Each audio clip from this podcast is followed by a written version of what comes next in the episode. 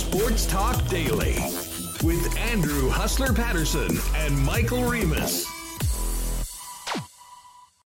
Hey, what's up, everyone? Let's do this. Welcome to Winnipeg Sports Talk Daily. Big Jets win last night. Massive trade in the National Football League today that I have to unfortunately talk about. We have a busy, busy show for you here on WST coming off uh, that big win last night for the Winnipeg Jets and heading into back to back games at home tomorrow against Ottawa and Friday against Columbus and the return of Patrick Laine. Going to talk a lot of hockey on the program.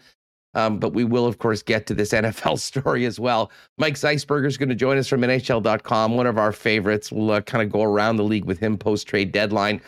And then Murat Ates, one of your favorites, without a doubt, going to join us a little later on. We'll talk about what we saw last night at Canada Life Center and look ahead to these uh, next two big games on the homestand. Great to have you all with us. Shout out to everybody in chat with us on YouTube as well as everyone listening on the podcast. Had a great couple of days with the excitement around the trade deadline. Thanks to everyone for viewing and for downloading. If you are a podcast listener and you have the opportunity to quickly pop onto Apple or Spotify, give us a five star rating and a little review. It is greatly appreciated. And of course, if you're watching on YouTube, had a ton of new subscribers recently over the past week welcome. Thanks so much for doing this. If you're with us on YouTube, hit that thumbs up button and make sure you've hit the red subscribe. Um, first things first, big thanks to the sponsors that make WST happen every day F Apparel, Vita Health, Culligan Water, Princess Auto, Boston Pizza, Little Brown Jug, Nick and Nicky DQ Group, Canadian Club, Cool Coolbet Canada, our friends at Royal Sports, Nott Autocorp, and of course the gang down at Manitoba Battery. So Zeiss, Murat coming up, lots to get to out of last night's game, and let's not wait any longer and welcome in Michael Remis to the program. Remo, what's going on? How are you? I'm feeling great. Uh, you know, great win last night at Canada Life Center, but I'm still trying to figure out like what I watched. Uh, I still one of the most. I think fans ended up leaving the game very happy with a four nothing win, and I think if you looked at you know just scrolling through, you know the box scores, you're like, oh, you know, Vegas, they played the night before in Minnesota. They had how many players injured? Lehner, McNabb, Hague, Martinez, Pacioretty, Stone, uh, Dadonov in trade limbo, uh, Reilly Smith out. I mean, you can go on and on and on. But, uh, and you'd think, oh, the Jets dominated them. They won 4 nothing. Absolutely not the case. Um, I felt like in the first period I was having uh, deja vu from the previous Tuesday, where the Jets didn't get a shot until like seven minutes left in the first, and then it was like five. I think they got a power play before they got a shot on goal, and the power play came with five minutes left in the first period. It was, I mean, it was it was wild watching that first period, but to come out with a win, I think it's great to see. I said before the game, Hellebuyck, let's see him give up less than three goals. Well, he certainly did that. You know I, what? And I got a win. I got to tell you this. So I can't remember when it was last night afterwards. I think I was checking out K&R or whatever. And I clicked on to yesterday's episode on YouTube. And for whatever reason, I'm not sure because I have Winnipeg Sports Talk loaded up, it goes to a certain point. The point that it started was your take going, you know, Hellebuyck's letting in all these goals. It'd be nice if he could keep it under three. That was the first thing that I saw. And I just laughed my head off because this was like an hour after Hellebuyck stood on his head with a 42 save shutout performance. And um, let's face it, he completely bailed his team out in the first half of the game. I mean, specifically the first period, where I mean, you would have had no, well, you would have had quite an idea and you would have been completely wrong if you looked at that game and go, hmm, which is the team missing half their lineup and which was the team that played the night before? Uh, it certainly didn't look like it was the Vegas Golden Knights. It looked like it was the Winnipeg Jets. I mean, it was just a dreadful start. Um, but you know what?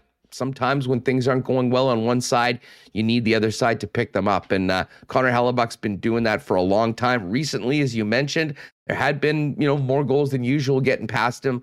Uh, but man, he stepped up and man, was he fired up after the game. I mean, we'll play this for folks watching on YouTube. An epic, epic first star celebration one of the best ones that he's ever done, the fishing one. And he's certainly doing a great job promoting the fishing bobblehead night coming up on April 6th against the Detroit Red Wings.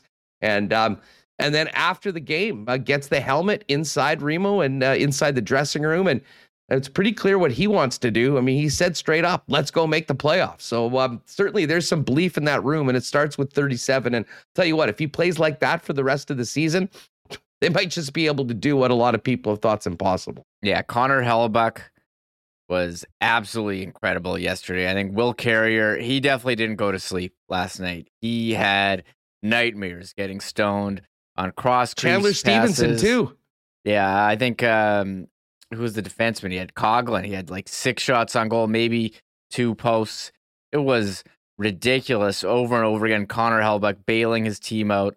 I mean, severely outshot. Forty-two saves, needed a shutout, and uh, I we can agree. You and I agree. Connor Hellebuyck. There's no one better when Let's coming throw out this out here. first star celebrations. I mean, comes out with the fishing rod, as you said, raises his hands in the air, chucks the stick to a fan.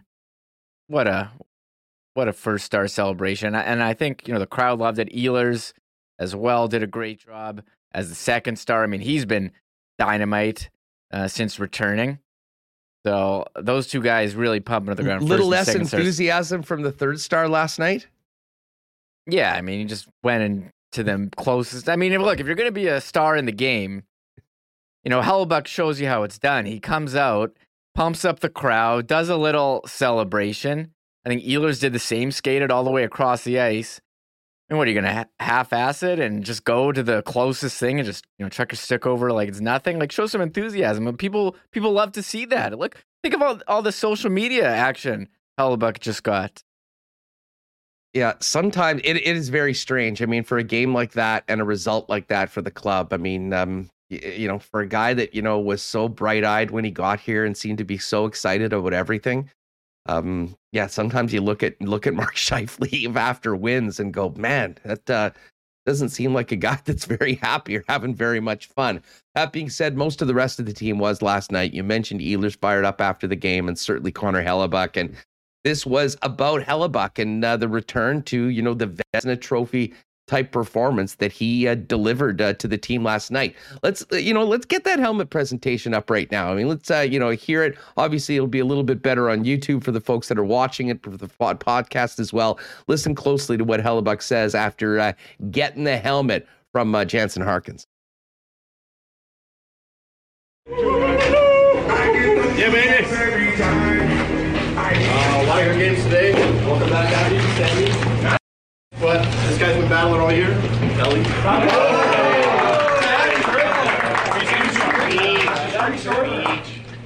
No boys are finding a way, and that's the key. Let's go. Big playoffs! There it is. And uh, listen, I've always loved Hellebuyck first and foremost for the way that he plays. But you know, I've said it, you know, for years. He's my favorite interview on the Winnipeg Jets because he doesn't seem to have a filter. Um, he's got an incredible confidence and belief in himself. And uh, you know what? That's important. And you know, for him to have a game like that, to say that to his teammates, I mean, I realize it's still a long shot. Um, and it really will determine. We'll know next week as to how realistic the Jets can potentially bounce back into it. Um, you know, with how they perform over these next four games. Again, in very, very winnable games before they play the Leafs on the second end of a back to back. But um, tell you what, I mean, you may wonder sometimes by listening to some players on the team as to where their heads are at. We certainly know where Connor Hellebuyck's head's at, and that's in going out winning the next game. And uh, he did it almost single handedly, at least for a good portion of the game last night, before, in very Jets fashion, the goals started coming a little bit later on in the game. Yeah, um, the floodgates opened, and I mean Vegas. They just couldn't. They just couldn't score. Um, and the Jets, you know, you know how good they are at finishing. Is you know, it's kind of funny. The first goal, us, um, you know, the Jets, you know, little zone entry, and the puck bounces around like bounces off Dubois and nearly into the net. I mean, the Jets basically scored without even shooting, almost there. And Vegas had chance after chance and couldn't. And that's kind of how it's been for Vegas. And you look at some of the other goals. You know, nice tip from uh, Nikolai Ehlers. Although, uh, what Svechnikov uh, had one that got called back, which you know I usually hate offside review, but that one seemed to be pretty clear to just about everyone that it was offside. And if it can take like thirty seconds and you can know, then yeah, overturn it. But if we're at the point where you're zooming in like a microscope, then then don't bother. Uh, Pionk, Well, it, Yeah, and sir. let's let's remember what happened right after that goal. I mean, the teams went up. In fact, before we get to the disallowed goal, let's Mm-hmm. not forget. Um, you know, it was the debut of Zach Sanford in a Winnipeg Jet jersey, and Mason Appleton was out, and you know, Appleton had flown what four and a half hours to get to Winnipeg. I mean, he wasn't quite um, in full form, I would say. You know, a little choppy, puck bouncing off his stick at times, but showing his speed, working hard. I was really impressed with Zach Sanford. I mean, especially early in the game when the Jets as a team were doing almost nothing. He was at least making some hits. He was being physical. He showed some real poise with the puck as well. And Remo, it was him that it was he that was able to draw that initial penalty in the second period that got the power play that ended up with the Pierre Luc Dubois goal. And you know, it was interesting. I mean, Blake Wheeler will take the assist on that one. I mean, he basically was centering it, and I think it went off the skate of a, uh, a Golden Knight defenseman. And then, you know, Dave Lowry, what's he saying? Go to the net, be in the areas where you can score. That's exactly where Pierre Luc Dubois was and was able to score that goal. So, um, you know, that was nice. And credit to Zach Sanford, who I thought looked pretty good in his first game as a Winnipeg Jet. Uh, but then everyone thought that it was 2 nothing.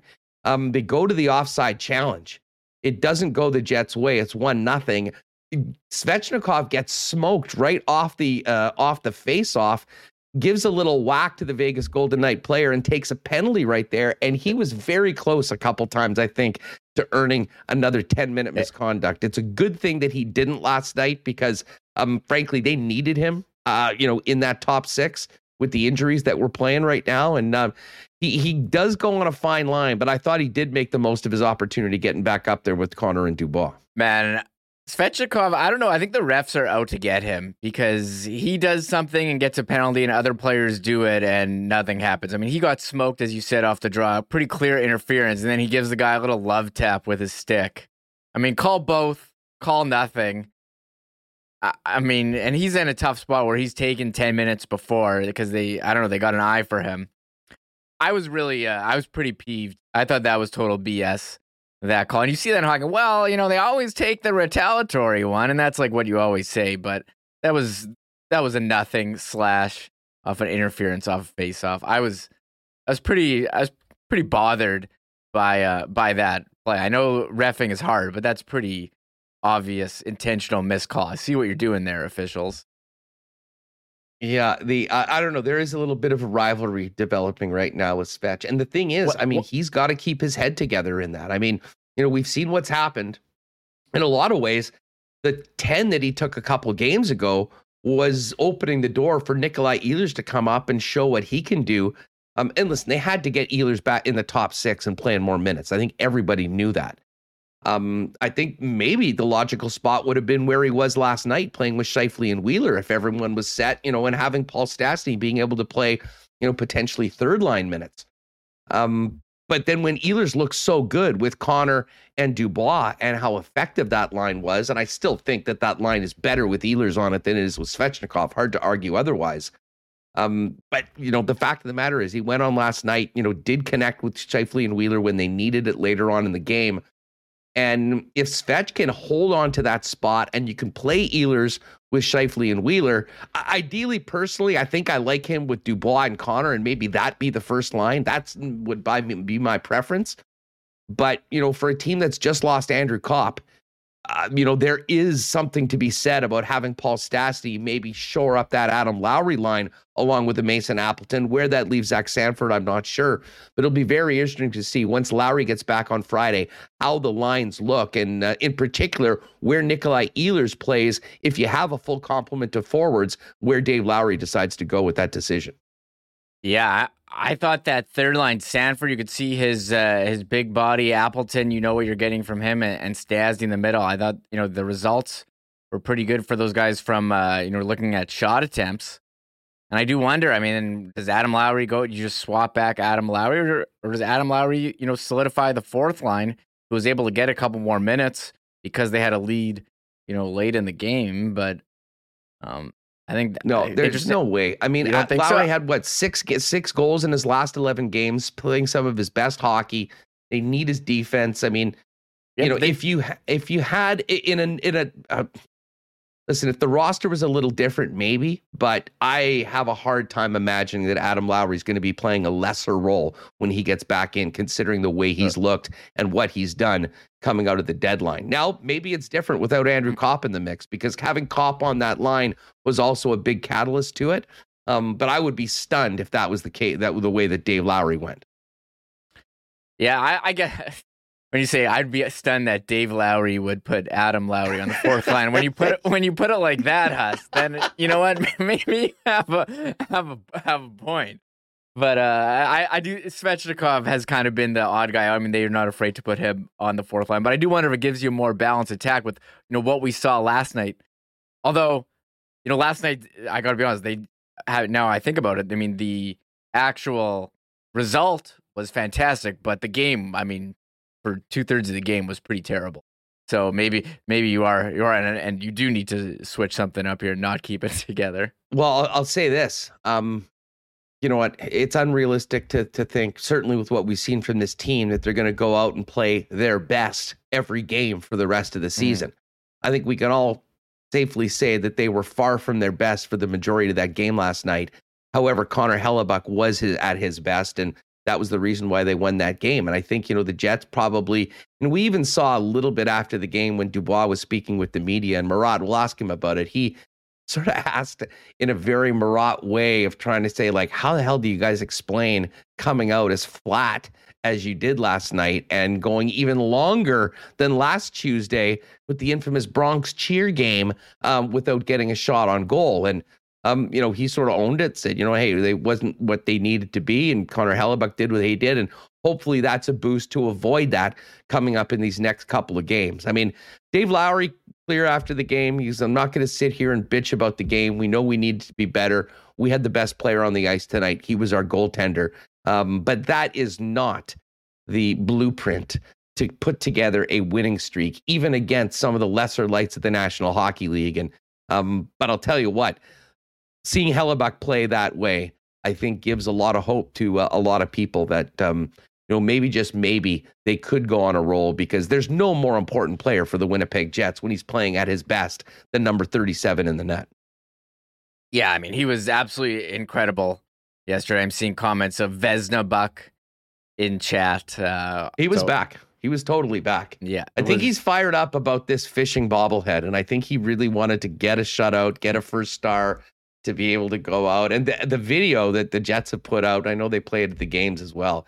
And he's really leaning into it. So uh, a few more first star sellies, which for my money, the best in the league by far. And um, you know, we'll see what happens. Let me ask you this, Remis, and I'll be interested to see what people in the chat have to say.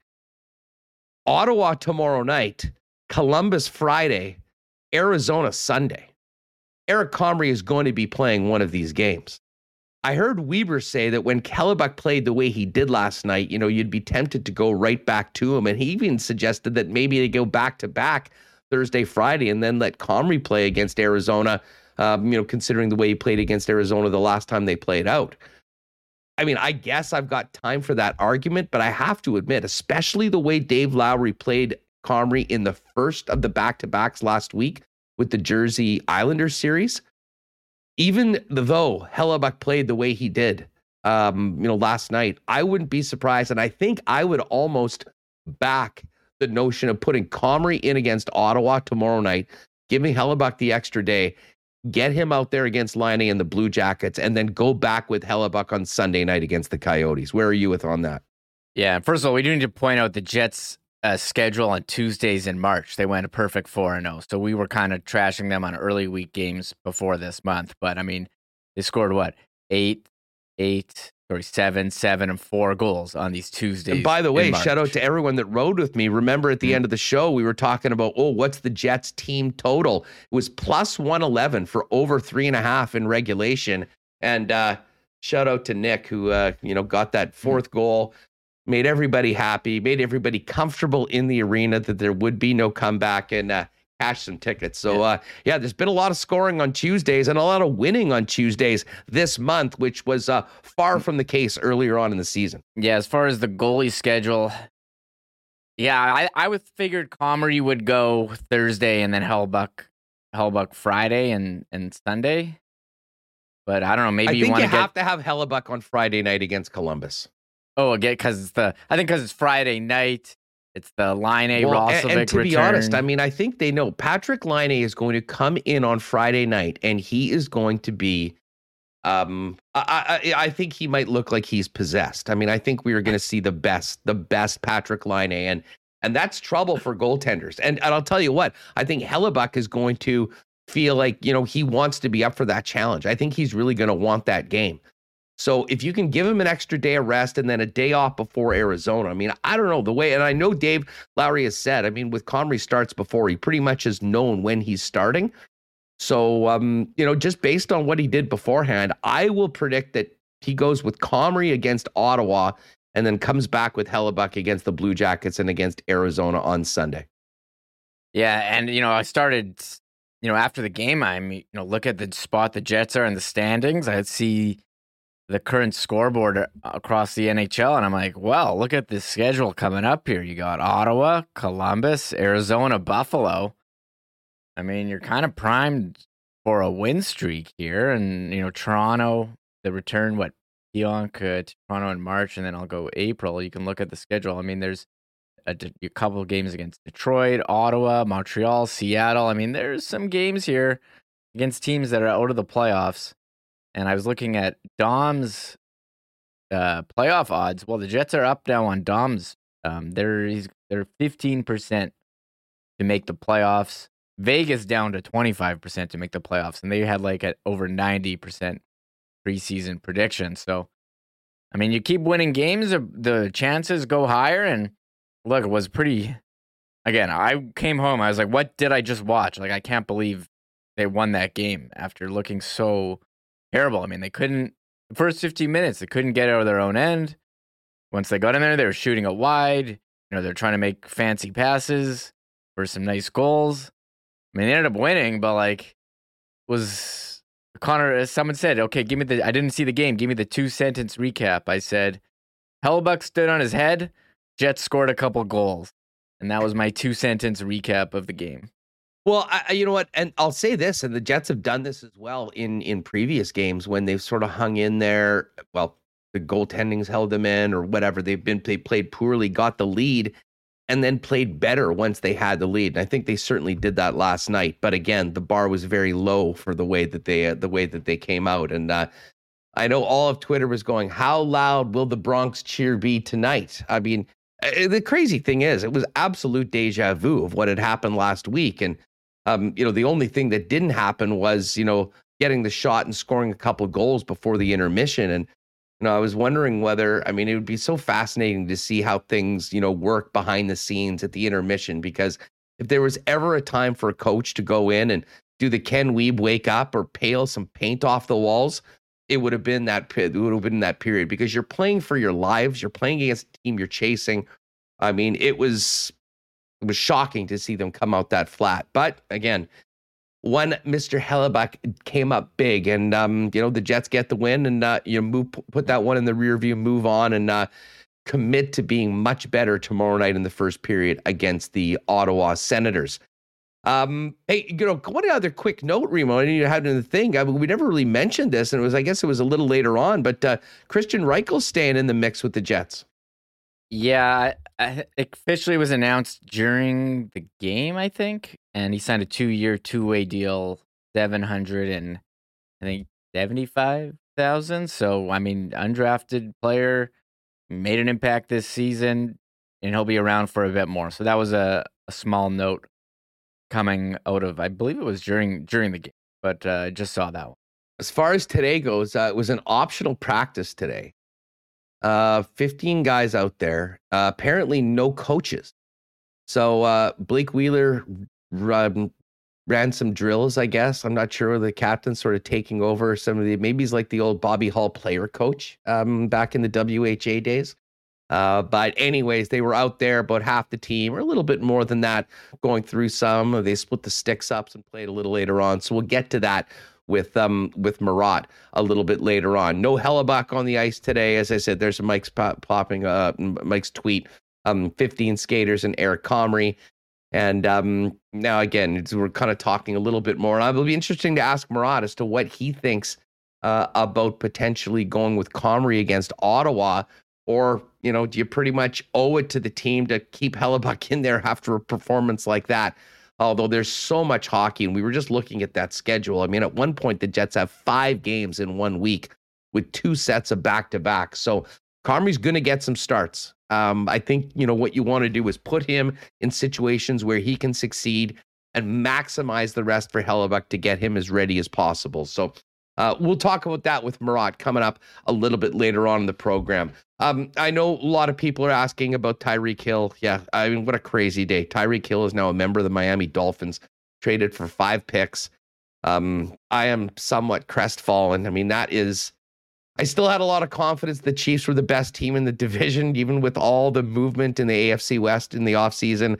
Uh, I'm not sure I'm there anymore. That is, he is such a difference maker, and everything is different with him on the field or with him out the field. So, um, a lot on the shoulders of Pat Mahomes going forward, and certainly Chiefs general manager Brett Veach. Sure, we'll touch on that maybe even quickly with Zeiss coming up in a few minutes. Uh, we will have Murat coming over a little later on. Hey, Reem, before we get into uh, Mike Zeisberger, there's something I wanted to mention yesterday that I know our regular listeners and viewers will get a kick out of. So there's this thing called the Winnipeg, what is it, the Nightlife and Lifestyle Awards, um, where they put together, you know, people's most popular, you know, whether it's restaurants, bars, like all sort of things for people that are going out. We have somehow made it to the finals and been nominated for and i just love this so much because it goes back to what we've been talking about for the last year. It was always the number one radio station. That was the award.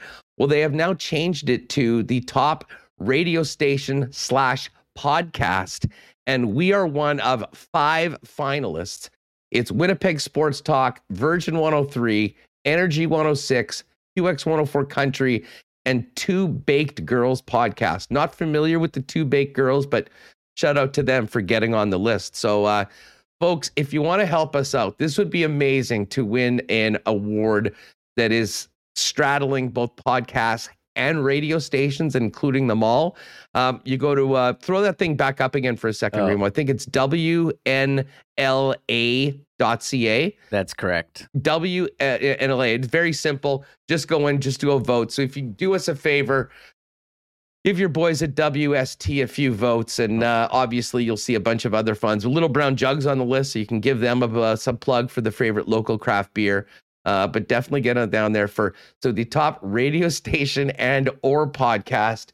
And uh, how cool would that be to uh, to take out all the radio stations in our first year of Winnipeg Sports Talk? So there it is, WNLA.ca. Very simple. Go throw us in a, a vote if you can.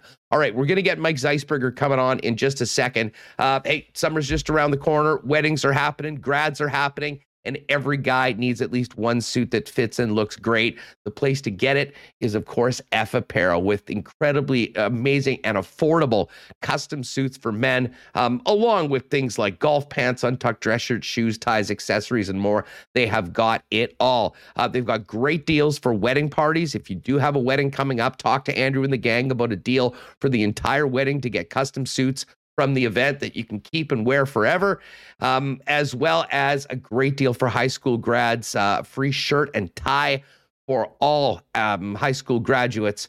If they get a suit from F, you can pretty much get completely outfitted starting at $400. They're at 190 Smith Street and they're online at F Apparel, EPH Apparel.com. Uh, our friends at Vita Health continue to provide Winnipeg and Manitobans well, for over 50 years, they've been doing it with great prices on Winnipeg's best selection of natural and organic supplements, beauty products, and groceries. And we've got a great deal for you because Friday is Customer Appreciation Day.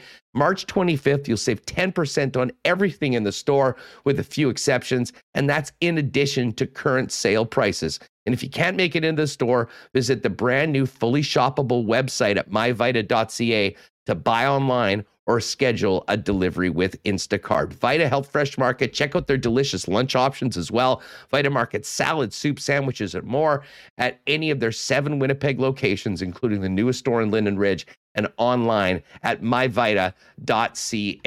And of course, uh, we're getting the changes of the season. Maybe people thinking about taking care of the cottage for the summer. Uh, you got to make sure you got your water taken care of. And when it comes to the city or the cottage anywhere in Manitoba, water services, we're thinking Culligan and our friends over at Culligan Water. They literally have it all, and they've been doing it for 65 years as a family owned business here in Manitoba. Water softeners, filters, bottled water coolers, whole home systems, drinking water systems, citywide delivery services, as well as commercial and industrial water products and solutions. Uh, get all your water needs taken care of in one spot with our friends at Culligan. 1200 Sargent Avenue. You can visit them. Give them a call at 204 694 5180 or online at drinkculligan.com. All right, Murat Ates coming up a little later on. But right now, let's hook up with our pal from NHL.com. It's been a while. Let's get to it with Mike Zeisberger. What's going on? How are you, my friend? I'm doing fine. Uh, it's, it's, great. We're getting down to the home stretch in the National Hockey League uh, playoff uh, races, so that's that's kind of cool. And I just want to say, I hope everybody, yourself, your family, obviously, uh, you know the royalty behind the glass, Mr. Remis. I hope he's doing well and his family. Hope everybody in Winnipeg is uh, staying healthy, and uh, you know, let's talk some pucks. Yeah, well, we're getting by. It has been an absolutely brutal winter, and I mean, I think everyone's had sort of a bad winter with everything that's been going on with the, you know, with the country and the virus, and I mean, we have just oh, had you're describing a, my last two years. What have you been doing? What have you been doing? no, no doubt. Uh, it was the fact that we were like minus thirty for two months that I think kind of piled on. Oh, and about ten feet of snow too. But well, here's the nicer. other thing, Hustler. Really, really, really quick, Hustler this is how we know the world is upside down, okay? You remember the days when there were no trades in the National Hockey League, or sorry, in the National Football League, and there were blockbusters all the time in the National Hockey League. and then all of a sudden, in the last week, yeah, the NHL has, you know, it's it's it's had some significant deals. I wouldn't say overwhelming ones, and yet, you know, just uh, a few minutes before uh, we started taping this, uh, the Miami Dolphins just traded five draft picks uh, to get Tyreek Hill from the Kansas City Chiefs. So you've had Russell Wilson traded, you've had Davante Adams traded, now you've got Tyreek Hill traded from the Chiefs to the Dolphins. I mean, I was trying to go over uh, in my head uh, and what little is in there uh, what the equivalent of a, ho- hockey trade would that be like? I mean, are we talking like Nathan MacKinnon traded, Marner, Connor McDavid, Scheifele? I mean, when you compare to what you know, when you compare the two in what's gone on the past week, um, you know, I know we're both puckheads and we we that's the sport that we love, but you got to tip your cap to the National Football League because uh, man, they've stayed relevant on the trade front in the last few days. Oh yeah, I was all in on all this uh, these big NFL trades until it happened to my team today. I'm not sure whether you're specifically trying to trigger me or get me completely bent right at the beginning of this interview, but yes, to wake no, up to the stunning news. I can certainly I can certainly connect the dot Puster. I would not do that to you. And I my my conclusion is, you know, uh, from my grade three education, that you would be a Chiefs fan. And in that case, if I am accurate on that, my condolences. You are very much accurate on that. And uh, yeah, it has been quite the morning. Stunning news, to be perfectly honest. And um, I mean, just par for the course for this uh, bizarre NFL offseason. And, uh, you know, you do make a great point. I mean, that the equivalent of that, I think you sort of named that. I mean, it's sort of Marner. I mean, if if Auston Matthews is the Patrick Mahomes of the Maple Leafs, I think Tyreek yeah. Hill would be Mitch Marner, and um, you know, for that to, for it to happen as quickly as it did, for a return that while it's a ton of picks and Brett Veach has done a great job of drafting, um, I mean that AFC West now, um, uh, you know, I still think the Chiefs would have been the favorites going in, but it would have been close with what the other teams had done. Um, now who knows? I'll be fascinated to see what the Vegas odds are coming up when uh, well, uh when things actually get settled out you know, and I say this about hockey too. If you're a team that's on the cusp, like the Chiefs are every year, and some of you know, uh, you know, if you're a Tampa Bay Lightning or what we saw the the the, the Florida Panthers do, because they both feel they're on a cusp of a cup, or in the case of the the Lightning, another cup. Um, you know, draft picks can't score goals for you this year, and draft picks can't catch passes from Patrick Mahomes, who I feel is the best quarterback in in on the planet in football. So um, I guess it's a situation that you're in, um, and that's why I think that uh, you know when you look at what the Pan- again what the what the Florida Panthers did and bringing in Giroux and uh, you know bringing in Chiarot from Montreal. Uh, you know, you look at what the what what the Lightning did. Uh, they almost rebuilt their third line to get a 23 year old uh, goal scorer like they did from Chicago, and then Nick Paul, who uh, you know grinds against the boards the way that he does and creates open spaces. You know, these are teams that are are, saying, you know, the future is now, and you know they're putting where their money where their mouths are. So you know uh, when you when you equate the two, draft picks are all fine and good, but again, draft picks don't score goals for you now. And draft picks don't catch touchdown passes for you now. No, no, it's a great point. Well, let's bring this back to the National Hockey League. And I may as well first ask you about the Jets because the Jets were sort of, I think Mike McIntyre referred to it as sucking and blowing at the same time. I mean, they realize where they're at right now, outside of the playoff line, and still with a low percentage chance to make the playoffs. Although certainly got a big two points last night behind a brilliant performance by Connor Hellebuyck. Um, but I think they realized the writing was on the wall that Andrew Copp was walking out the door. He's been a very valuable player with, you know, a significant value. They traded him for two second rounders, one which could turn into a first round pick if the Rangers win a couple rounds, and a prospect. But then at the same time, traded a fourth rounder to get Mason Appleton back and a fifth rounder to get Zach Sanford, who's a pending UFA from Ottawa, to sort of lessen the blow. Um, what do you make of where the Jets are right now and the moves that Kevin Cheveldayoff made on Monday?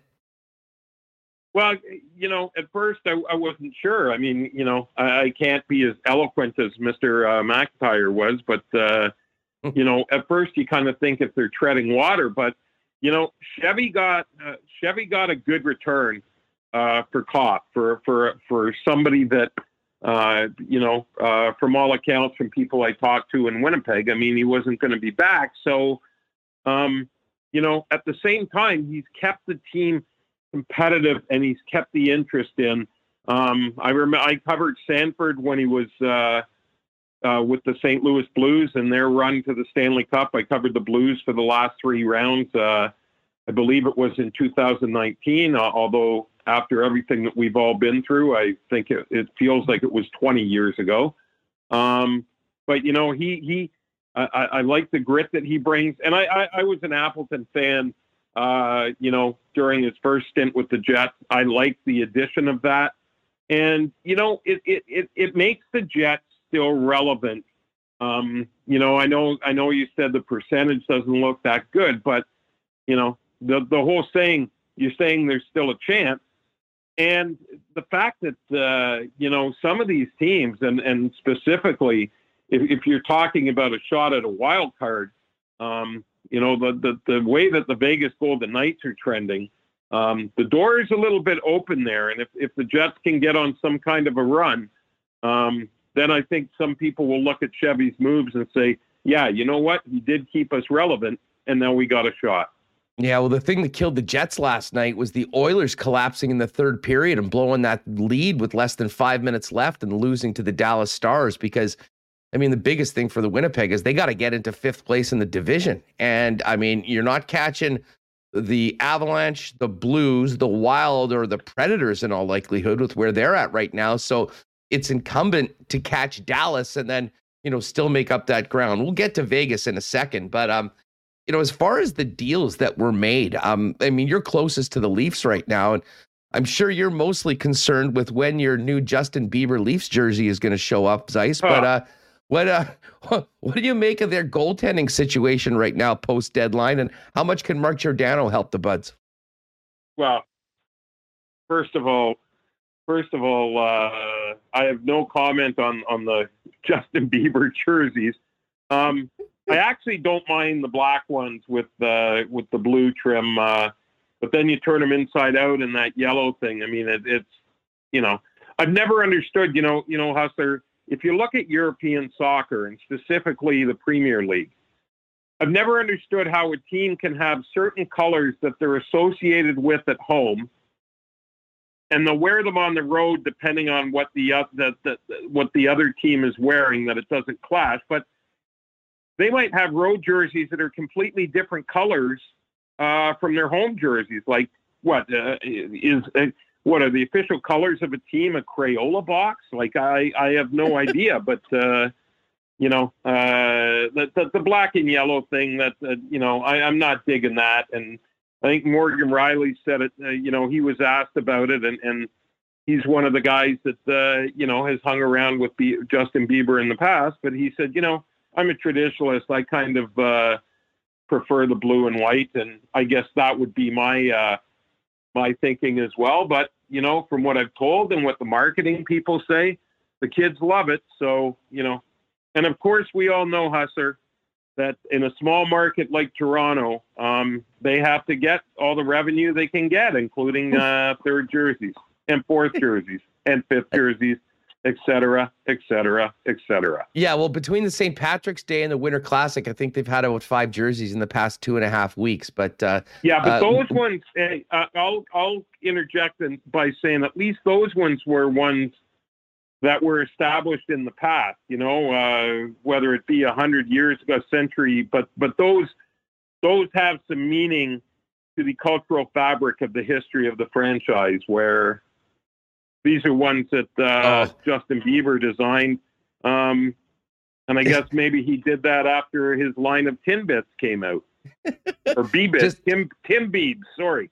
Just wait in a hundred years when we're long gone they'll be having a, uh, 100th anniversary of the Bieber jersey there at whatever the arena is in downtown Toronto. Uh, anyways, I, I the, be the, sad to miss that. no doubt about it. Um, that being said, I mean the East overall. And listen, yeah. credit to the Leafs. They've had a great season. I mean, they're in the top 10. I mean, I think top six right now overall in the league. And yet, it's in all likelihood they're going to be on the road and an underdog in the first round of the playoffs. Um, uh, like uh, you know, you look at what Tampa did, you look at what Florida did, Florida did, and you think about the pressure on Kyle Dubas and Brendan Shanahan to get this right and to make things happen. Have they done enough? I mean, how do you see that division right now, post trade deadline, as we get closer to uh, the postseason? Well, first of all, I'm a big Tampa, uh, you know, backer, and yeah, I mean that's that's you know hardly going out on a limb when you say that about the two-time Stanley Cup champions, but you know they won it one year without pretty much without Stamkos. They won it another year for pretty much without Kucherov, although he did return for the playoffs, uh, much to the chagrin of the rest of the league. So when they say, you know, Tampa's worn out, you know, after uh, after two playoff runs, well, you know what I mean.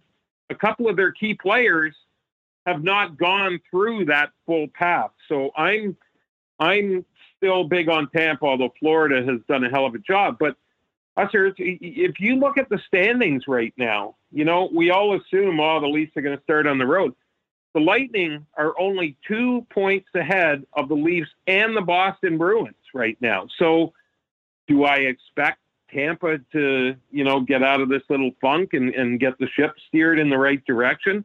Yeah, I do. But, you know, there's no guarantee um, the way things are going right now uh, that one of those other two teams won't leapfrog them. Now, in the case of the Leafs, I'm not sure whether they have home ice or not is going to matter because they had home ice against the Montreal Canadiens team that shocked the world last year. Uh, first, uh, you know, obviously first Toronto and then Winnipeg and then, you know, the Vegas Golden Knights. But I don't know. I mean, it, it, it I just think that it's time for this core to take that next step. And no matter what it, you know, no matter what the pundit said, look, look at we're not that far away. People forget that, you know, yeah, Tampa won has won two consecutive cups. The year before that, they got upset by Columbus. So I don't mean to be cliche. Anything can happen. And obviously, the Leafs' top end talent um, is there. And adding Mark Mark Giordano, um, there's no there's no question about talent, but you have to do it when it counts. And this and this core has yet to do it in the postseason. Um, I've said it before in this show, and I'll say it again right now. Um, The last time the Toronto Maple Leafs won a playoff series, there was no salary cap in the National Hockey League, and we were still using the center ice red line to call two line offside passes. That's how long it's been, 2004. So it's great to sit here and debate. Uh, you know, are have they done enough? Um, what everybody else has done, but the fact remains, um, this is on the Leafs. It has nothing to do with any of the other teams. I thought bringing Giordano in was a good deal. Um, Kyle Dubas and the organization didn't want to give up a first round pick, and they didn't. Um, and now where they, they put themselves, I mean, uh, I think, you know, uh, when you look at their defense and you've got a top four uh, when healthy of Rielly, Giordano, Brodie, um, and Muzzin, uh, I don't. I, I, think that's not too bad. Um, and we all know how good the forwards are.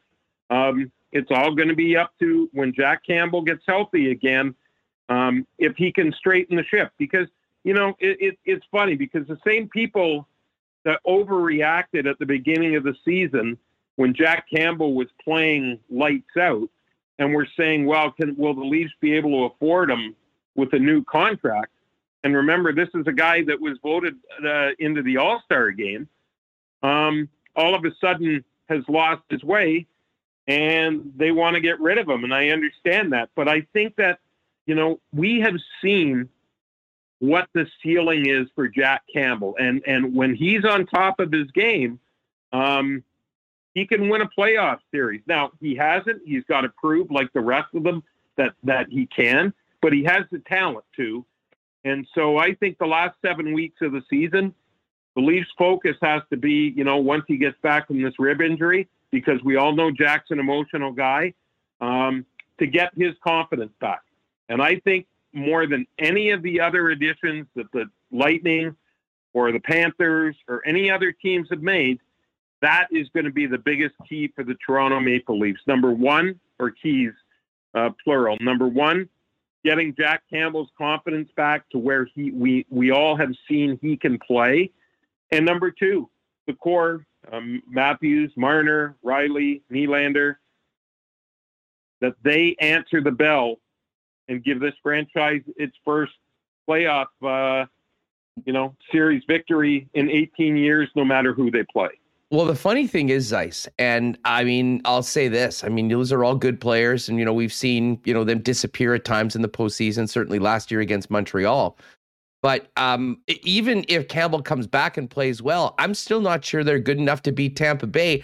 Never mind the yeah. Panthers. Let me ask you about Florida. In that, know, they add Ben Chiarot, they make an aggressive move and get Claude Giroux. Um, you know, they're sitting on the top of that division with a pretty comfortable six point lead right now. Um, are they the team to beat? And uh, you know, just your thoughts on the aggressive nature of what Zito did at the deadline, loading up for a long playoff run in South Florida, not in uh, not in the Gulf Coast. Well, first of all, uh, I, am you know, Vasilevskiy, Stamkos, uh, Kucherov, and Victor Hedman I will not bet against them until they show me that until a team shows me in the postseason that they can beat them. Um, so I'm still going with Tampa. I mean, regular season is regular season. You know, this isn't Jon Cooper's first rodeo. He knows, even if they don't get home ice advantage, he knows what he has at his disposal. Um, I really like the additions that he made. He made. Nick Paul is the type of sandpaper type player uh, that is, you know, Barclay Goodrow comes to mind. You know, a couple of the, the late pickups in, in the past couple of years. Uh, Corey Perry, don't forget that he's around too. Pat Maroon. This is going to be a hard team to play against. Now, I would argue that last year in the playoffs, the hardest series that the Tampa Bay Lightning had was the first round series against Florida. And now Florida's up the end. I loved what they did uh, kudos to Bill Zito because, you know, uh, we kind of forget too. This is a team that got off to such an amazing start. And then they had the resignation of Joel Quenneville, and they had all that soap opera going on around them. and somehow they've maintained their focus. I mean, um, hopefully, and you know, uh, I don't think you have to be a fan of any team, but you know, people should be a fan of Aaron Ekblad. He was having a career year and looking worthy of being the number one overall pick. Uh, you know, a few years ago. Um, he's out. Hopefully, he'll be back for the playoffs. But I love it. Like bringing in Giroux, bringing in Chiarot, who's going to, you know, um, should they down the line play play Tampa, he's going to be the type of guy that's going to be in Corey Perry's face. Uh, you know, uh, giving it back to him.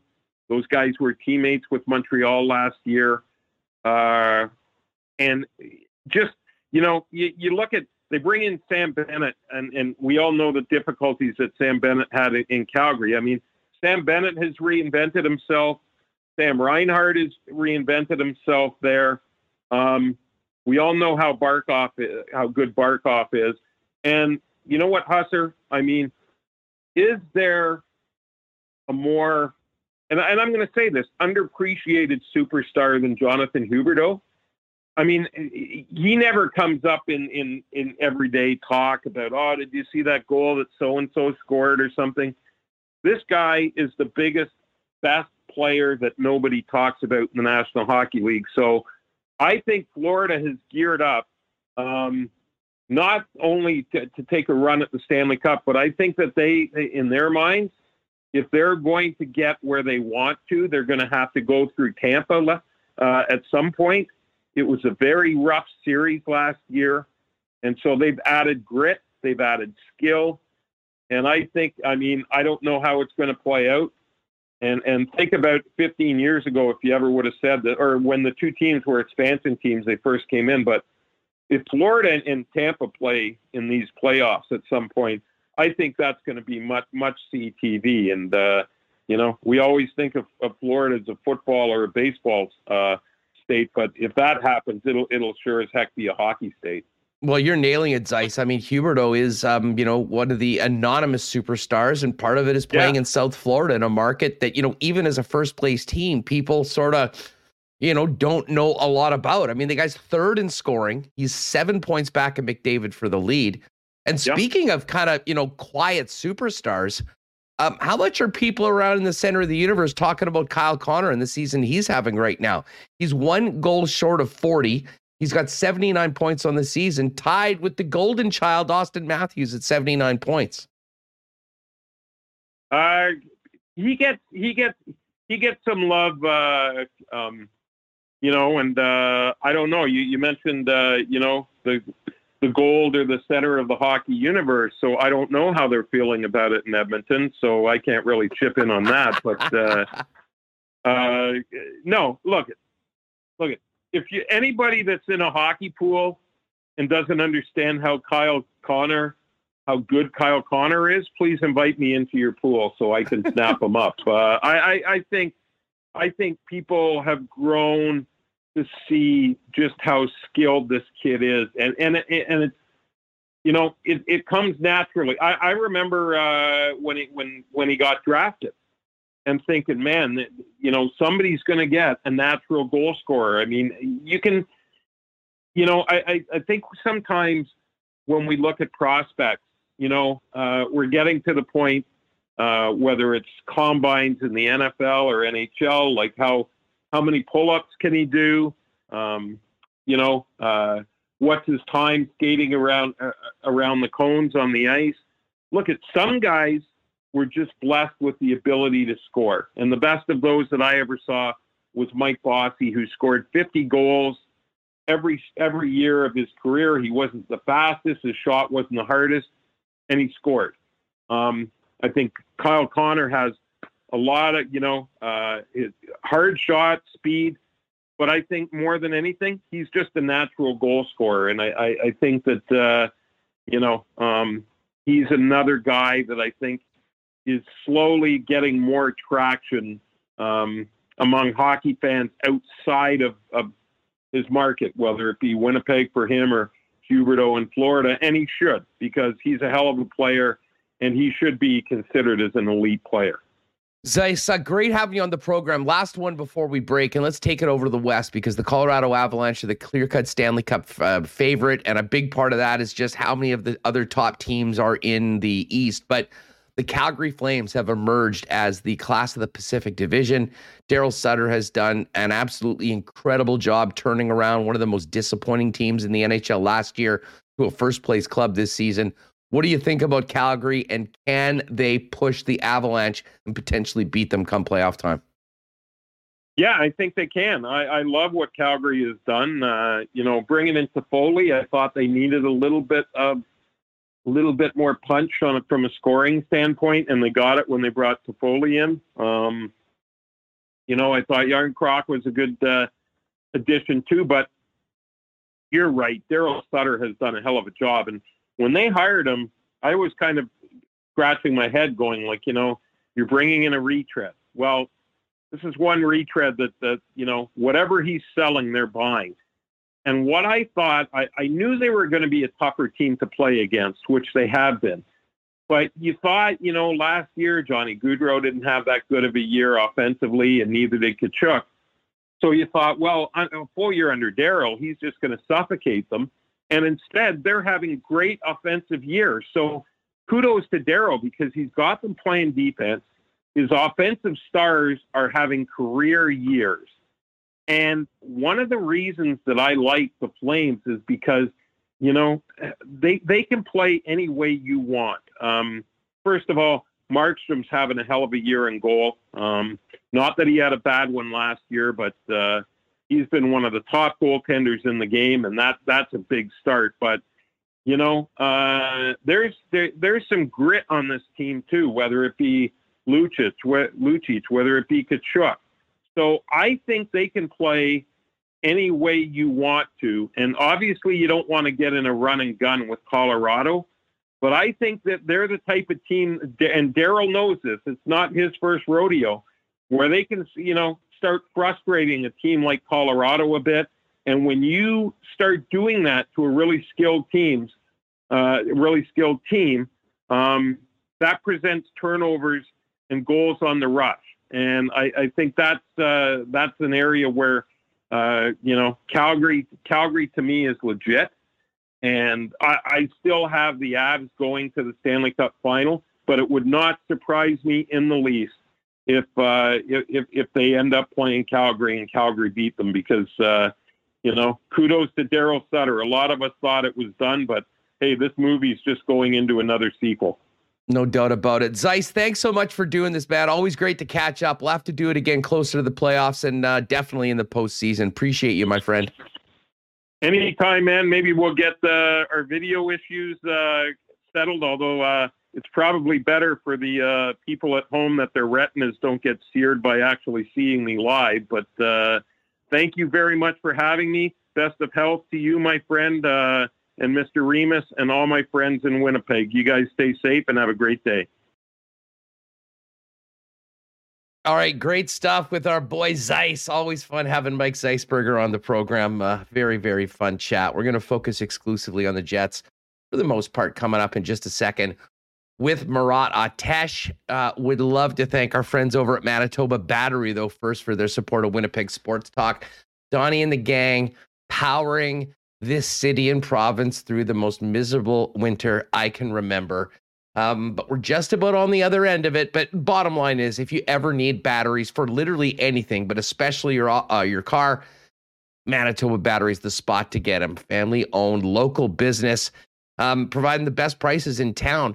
About a hundred bucks for most makes and models with core exchange for your any car, truck, and they'll deliver it to you citywide for 150 bucks on the same day if you order it by 1:30 p.m. Uh, booster cables, everything else you need to get through the winter. But we're now getting excited for summer. So whether it is for your boat, uh, ATV, uh, any of the summer toys that you like to run, motorcycles, uh, you know, the summer car, Manitoba Batteries got you covered. They're at 1026 Logan Avenue, 783 8787 if you want to give them a call. And you can find out more online at manitobabattery.com. Um, I'll tell you what, uh, Connor Hellebuyck's performance last night has given some people maybe a little bit more hope that uh, he might be able to drag this team to get a few more wins and uh, maybe even get ready for the uh, a playoff run. Obviously, still lots to work to do for the Winnipeg Jets before we get there. But uh, when it comes to your Hellebuyck jersey or any piece of Winnipeg Jets merchandise, uh, one stop is all you need to do, and that's the Superstore at Royal Sports at 750 Pembina Highway. Um, they, of course, also have NFL gear. And uh, I'm not looking forward to walking into Royal towards the beginning of the season and seeing blue or green Miami Dolphins jerseys with 10 on them and Hill on the back. Uh, just crazy news today. But uh, when it comes to NFL gear, merchandise, Blue Jays, Blue Bombers, Jets, there's only one spot to go, and that is Royal Sports. In addition, they have the greatest hockey selection in town with experts, the players helping get you fitted for uh, the right piece of equipment for you. And uh, of course, snowboarding with spring break coming up, uh, the spot to go for snowboarding gear, fitness, and so much more. If you haven't been there, what are you waiting for? Royal Sports is the sports superstore in town and have been a proud sponsor of ours for a long, long time. Thanks so much to the Hasbeeks for their support. See them at 750 Pembina Highway. And Check them out on Instagram at Royal Sports Pembina for their latest merchandise drops and sales. And uh, our friends at Nott Autocorp have a lot going on right now. I told you they've been the leaders in Tesla sales for years in Winnipeg, and now they've got a new program for people that want to learn more and potentially get into a Tesla. It is called the Tesla Experience. Check them out online at Nott Autocorp on Twitter or at nott.ca and find out more about how you can get in, take home, drive, learn more about the Tesla, and the entire program completely free if you end up getting into a Tesla vehicle. And they've got a bunch on the lot. Nott Autocorp, Waverly and McGillivray, and online at nott.ca. All right. Kerri Einarson, by the way, we'll do our Princess Auto curling report after we speak with Murat because Kerri Einarson has a uh, one point lead and the hammer in a big game at the World Curling Championships against Sweden. We'll get to that a little bit later on. But uh, let's get back to the Jets right now after a. Uh, well, an interesting game last night, to say the least, led by Connor Hellebuyck, who uh, put a team on his back to a 4 nothing win. We welcome in our good friend Murat Ates for the first time post trade deadline with a lot of Jets news to talk about. Murat, how are you, my friend? What's up? Doing well, Huss. Happy to be here. Happy to be back. How are you? Uh, I'm doing well. I'm feeling a bit better than I was the last couple days, and uh, I'll tell you what, feeling better after that game last night because um, uh, you know it was a stomach churning first period for anyone with skin in the game for the Winnipeg Jets last night. I have to give you credit. You did in the most eloquent way possible. Ask Pierre Luc Dubois. Basically, I'll paraphrase what the hell was going on in the first period last night. Um, you know, it was uh, it was confounding. I mean, I think anyone, and I'm sure you guys in the press boxes were saying the same thing. I mean, if you just watched that first period and said one team is without half their team and played last night, you would not have thought it was the Vegas Golden Knights. But uh, you know what? Sometimes you need somebody to step up, and uh, man, did Connor Hellebuyck do that last night? I mean, just thoughts on the game, the start, and the performance by the first star. I mean, Connor Hellebuyck was the game story. I I we're out of words for him when he's at his best. I think the issue this year has been, you know, Winnipeg has gotten Shesterkin, it's gotten Vejmelka, it's gotten Demko'd. Winnipeg used the Connor Hellebuyck to Hellebuyck their way out of a of a horrible situation early on in that game yesterday. And you're right. I mean, my question to Pierre Luc Dubois was a bit of a meal in hindsight, listening to the words I said, but the subtext was clear. That first period was awful. And Connor Hellebuyck kept the Winnipeg Jets in it. What happened? How do you survive that? Hockey's kind of a funny game. And whether I think of that bouncing puck into the slot that Shea Theodore just swung at like a baseball line drive, whether it was Hellebuyck going post to post to stop William Carrier's one timer on a seam pass. I mean, the guy was locked in. Jack Eichel left all alone in the slot, fires into Hellebuyck's glove early on in that first period as well. I don't think a team can get outshot that poorly um, by a team that is that exhausted and feel proud of the way that it felt in the first period or the way that it played, pardon me. Connor Hellebuyck gave Winnipeg a wing, a prayer, whatever you want to say about it, kept them in the game for long enough that all of a sudden a little bit of counter strike offense was just enough to get the job done. And what a win. If he can do that, all of this bad odds talk goes out the window in an awful hurry if you just can't beat the guy. Yeah, well, we said the same thing. Hey, you know, this guy doesn't give up another goal for the uh, rest of the 18 games of the season. This team is going to be dangerous. I mean, obviously, I mean, I you know, tongue in cheek when I say that, but I mean, he really did look like he was incredibly dialed in. And and Murat, we've seen this before when Connor Hellebuyck, and it was interesting. I mean, the one thing that he has never been short on is confidence. I mean, he has a belief in himself that is almost unparalleled amongst any athlete I've been around and heard of a long time. And goalies are unique, special individuals, and he certainly fits the bill. Um, but it was interesting to hear him after the game speak with the sort of confidence and the pride that he had in his game in that shutout. We saw the fun fishing celebration afterwards that he pulls out after the the first star. Nice little plug for the bobblehead night coming up on the the 6th of April. But it was interesting, you know, in the helmet presentation afterwards. Um, you know, he gets the helmet from uh, from Jansen Harkins, and he basically said, "Hey guys, you know, whatever about winning, we need to keep doing it, and then let's go make playoffs." I mean, he, I don't know how much belief there is amongst every player there is in that dressing room, but I'll tell you what, there obviously is in number thirty-seven, and on a night like last night, that's almost all you need. Although um, to continue to win, they're going to need a lot more from the rest of the rank and file of the Winnipeg Jets. Well, Connor Hellebuyck has this way of believing the praise, believing the positive, believing the good, and letting everything else kind of bounce off of him. And I think that that's trained. We've talked about him and the sort of work that he's done over the various years. I mean, he believes in mastery and he believes in himself in terms of um, in terms of that greatness that you just described, that self confidence. And I think it's, you know, us normal people, right? You get three compliments, three insults, or what have you on the social media that day. What do you remember? I think with Connor Hellebuyck, he genuinely only remembers the the good stuff, or he, at least he's trained himself to remember the things that make him feel confident. And early on in that game too, I think of that Jack Eichel chance where he was sort of all alone. It was a bad giveaway on the Jets exit. We've seen that a few times. And now is Jack Eichel one of the world's most dangerous shooters? He kind of fires into Connor Hellebuyck's glove.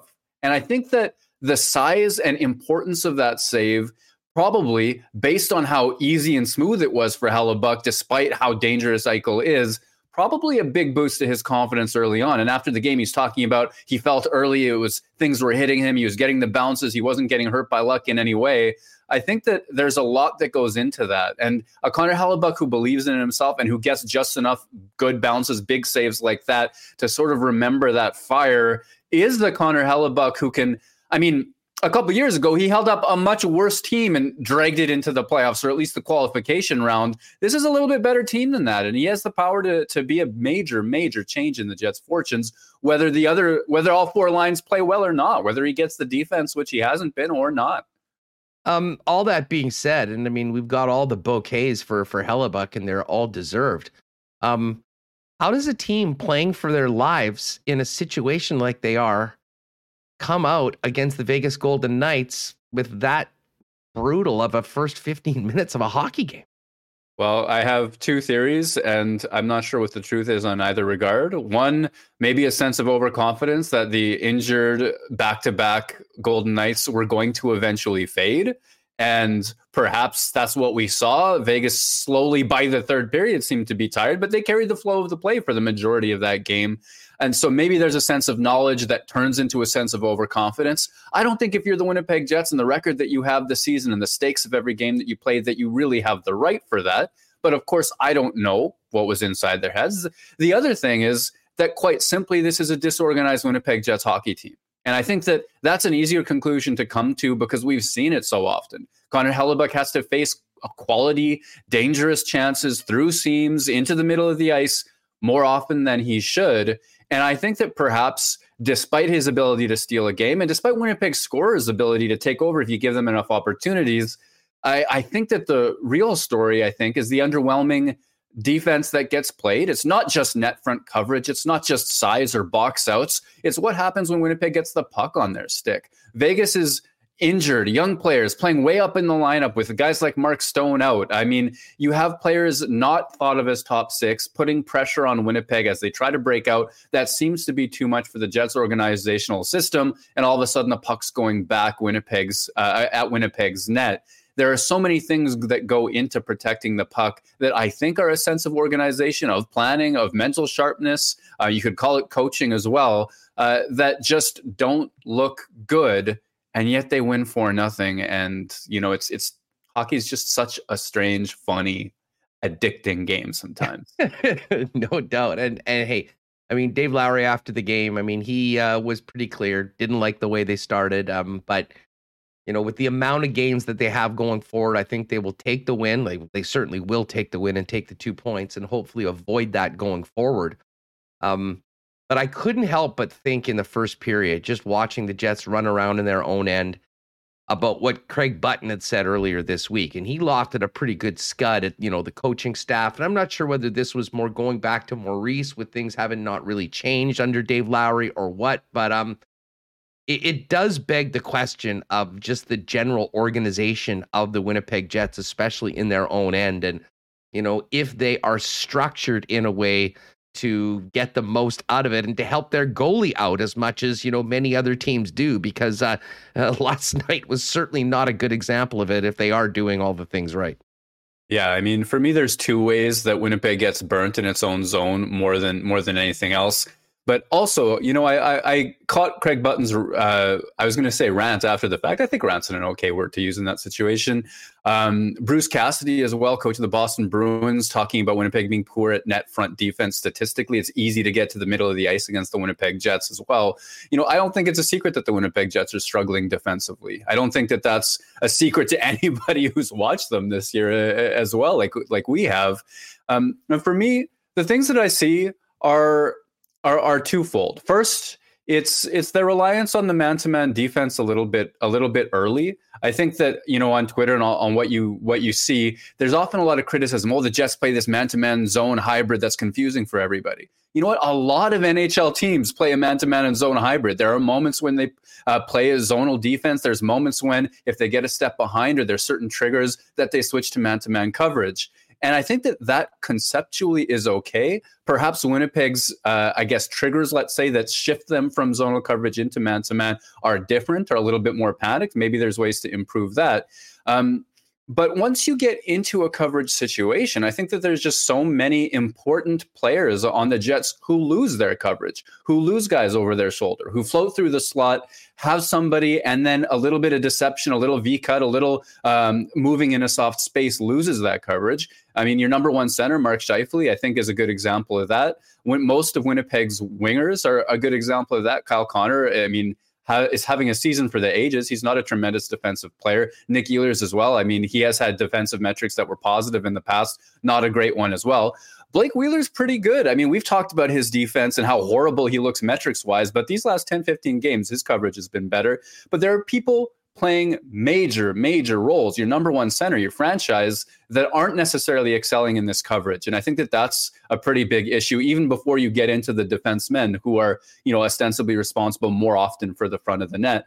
And then the other thing is when the puck gets won, what do you do with it? How do you get the puck out of the zone? What's the next plan of operation? If you've been running around in man to man coverage, like Winnipeg often is, well, then guys aren't necessarily in the most ideal spots for that breakout that comes afterwards either. And I think that Winnipeg can sometimes make its own life a little bit more miserable by not making the defensive reads early by getting stuck in its own zone. And then when they get the puck i mean it's it's a little bit of a prayer to get out. The passes last night that first period the breakouts were horrible. There were so many mistakes that led to it. So whether it's the coverage whether it's what happens with the puck it's just not working winnipeg's favor Murat Ates of The Athletic with us here on Winnipeg Sports Talk Daily.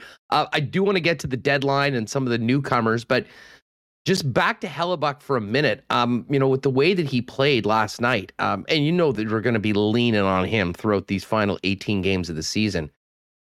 It creates a very interesting decision for Dave Lowry going into the game tomorrow night against the Ottawa Senators. Um, you know, this is a makeup game. It wasn't originally supposed to be a back to back, and now it is.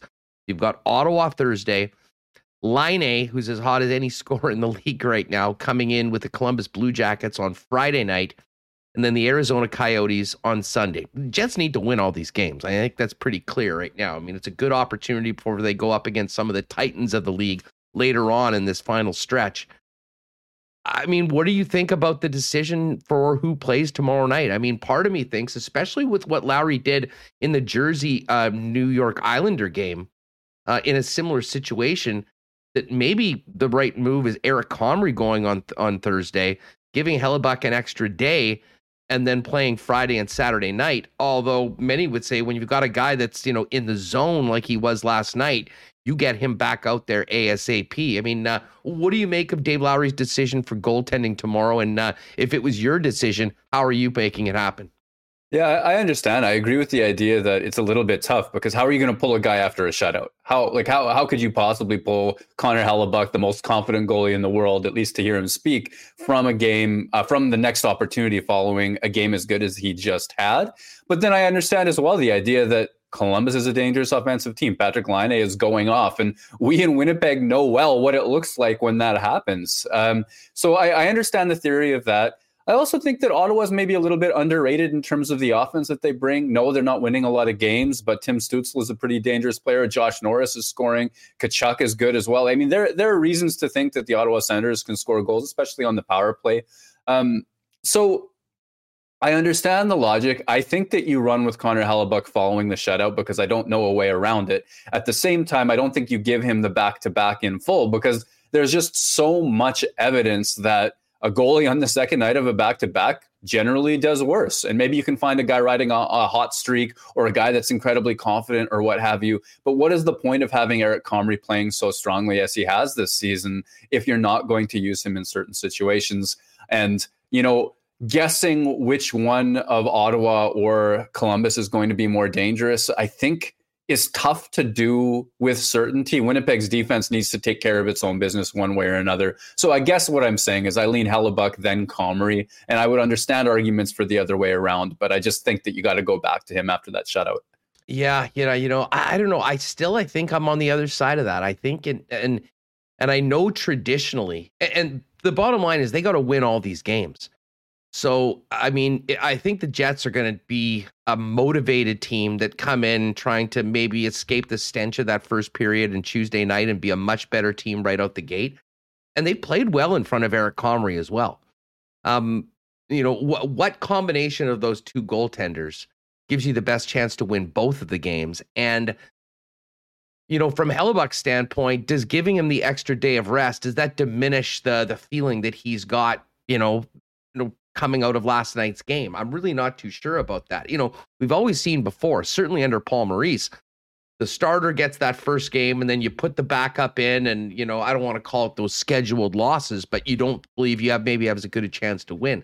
With the situation the Jets are in, I have to admit, if I'm Dave Lowry, as long as Hellebuyck is is okay with it, knowing that he's going to be going on Friday and he's going to be going on Sunday, I think I might actually go with Comrie, as crazy as that might sound to some people on Thursday night, and then get Hellebuyck in for the big matchup against one of the most lethal snipers in the league, feeling good, and then hopefully rolling that through into another win on Sunday night against AZ. Well, I mean, I understand the logic. I, I gotta say, like, I, I hear that, and especially the idea that you're really weighing what's gonna you know, give you the best chance of two wins or what have you. My guess is Dave Lowry plays the best lineup in front of me, get the points in the bank, worry about tomorrow later sort of strategy, which I, I'm again guessing that Hellebuyck gets that start. Um, because I guess if I'm Winnipeg, and maybe this is why I, I think Hellebuyck first, is I don't have personally as a writer, I don't have the swagger about the Winnipeg Jets that assumes anything. So I think that that Ottawa game isn't necessarily a gimme uh, in the way, and certainly Eric Comrie is a good goalie, so I shouldn't speak about it as if uh, you know a gimme necessitates the backup. But I don't have that swagger about the Winnipeg Jets saying that they're absolutely going to roll this or that team, and the other one's going to be more challenging. Greg Hasbeek has said, I cannot believe that Dave Lowry does not check with Murat or Andrew before making the decision who to start on Thursday. Don't worry. I he's I've got the text in.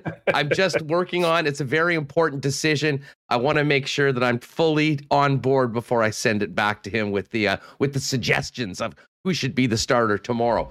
Um, let's get to uh, the look of this team right now, Murat, post uh, post Monday. Um, well, first of all, I mean, what do you think? I mean, we sort of what we expected to see. I mean, I think we were all in agreement that in all likelihood Andrew Copp was going to be leaving.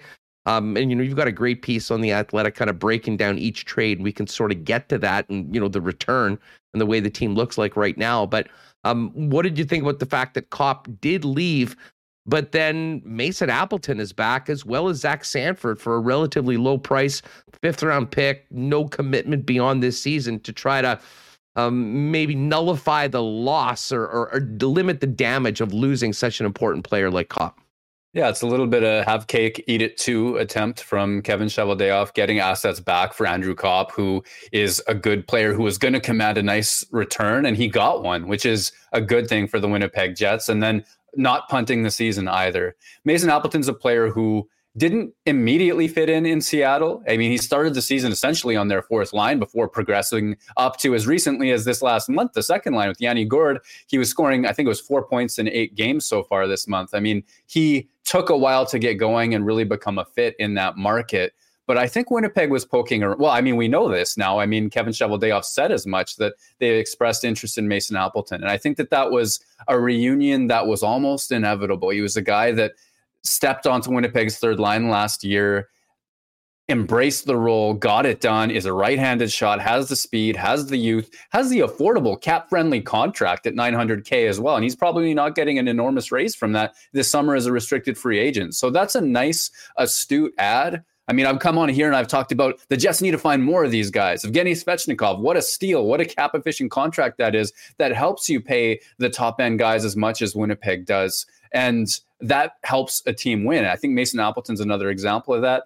Sanford is a little bit wishful in my mind. And I think he was a good fit on that third line. But the idea that you absolutely need somebody there to make this playoff stretch uh, what it is, I think is.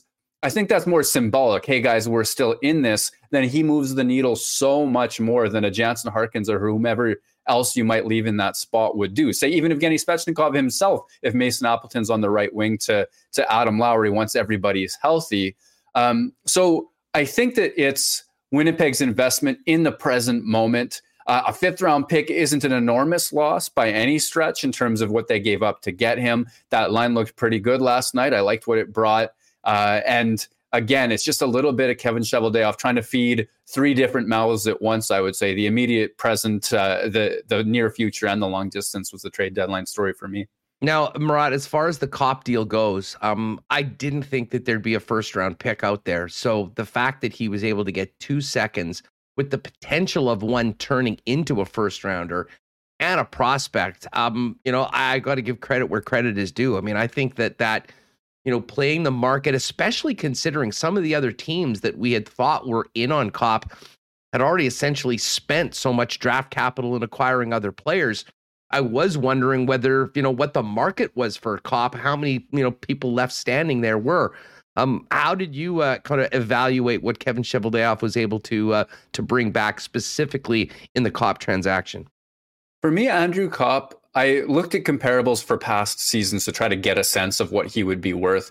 And the two players with the most similar uh, offensive profiles, by which I mean the points rate that they scored at in the couple of seasons right before their trade at a deadline, with similar roles on their teams, although they were wingers and Copp can play center and has a little bit more defensive impact. The two guys who that I saw as closest to him were Gustav Nyquist and Matt Zuccarello, who, who were both traded, I believe, in the 2020 deadline for a second and a third in each case, or perhaps one was a second and a fourth, with the conditions where the second round pick could become a first depending on what happens. So the idea of a first was always ambitious. I always thought that, okay, if they got one, that would be a, a clear win.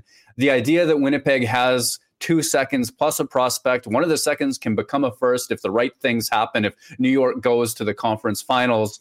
I mean, I think that's a pretty good haul in and of itself, regardless of what uh, what Barron becomes. And for me, Morgan Barron's an interesting player as well because everybody I talk to out in New York is saying, well, this guy on Hartford, the Wolfpack in the AHL, he's a do whatever, do everything guy. He's a guy that is a dominant player at that level. And as a matter of fact, he's looked pretty good for New York, though he hasn't been able to really convince Gerard Gallant that he should get playing time. So if you have two second round picks minimum, uh, possibility, albeit a low one, that one of them becomes a first, and a player who's a reasonably good bet, not to come in and star in the future, but to come in and play a responsible, effective game, whether it's on your third or fourth line. I honestly think that for a pending UFA in Andrew Copp, who the whole world knew was not a good bet to sign in Winnipeg this summer. I think that that particular trade, good return for Winnipeg.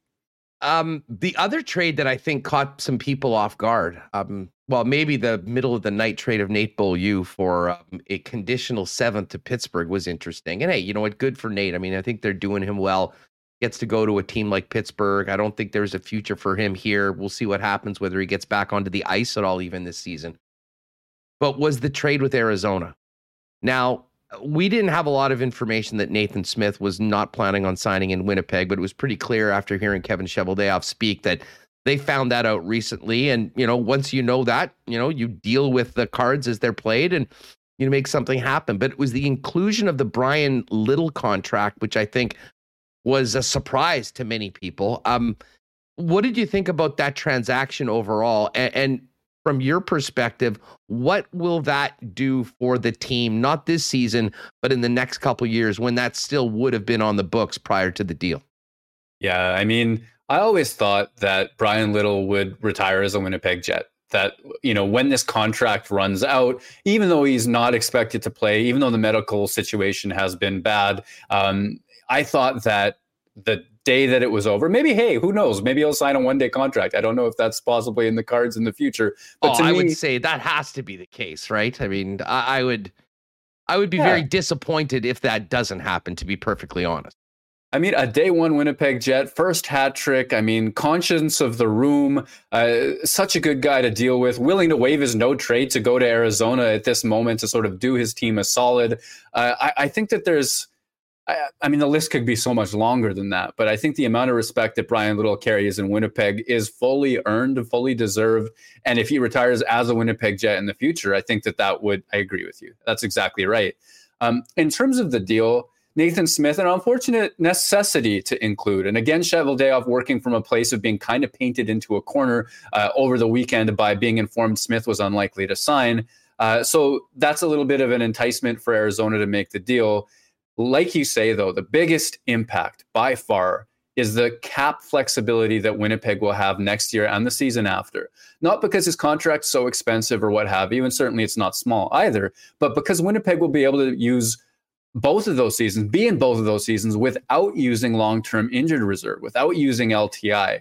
And just to be clear, a team that's using LTIR like Winnipeg has over the last couple seasons with Little, every single day they're either under the cap or they're not. If they're not, well, then they get punished. If they're under the cap, great.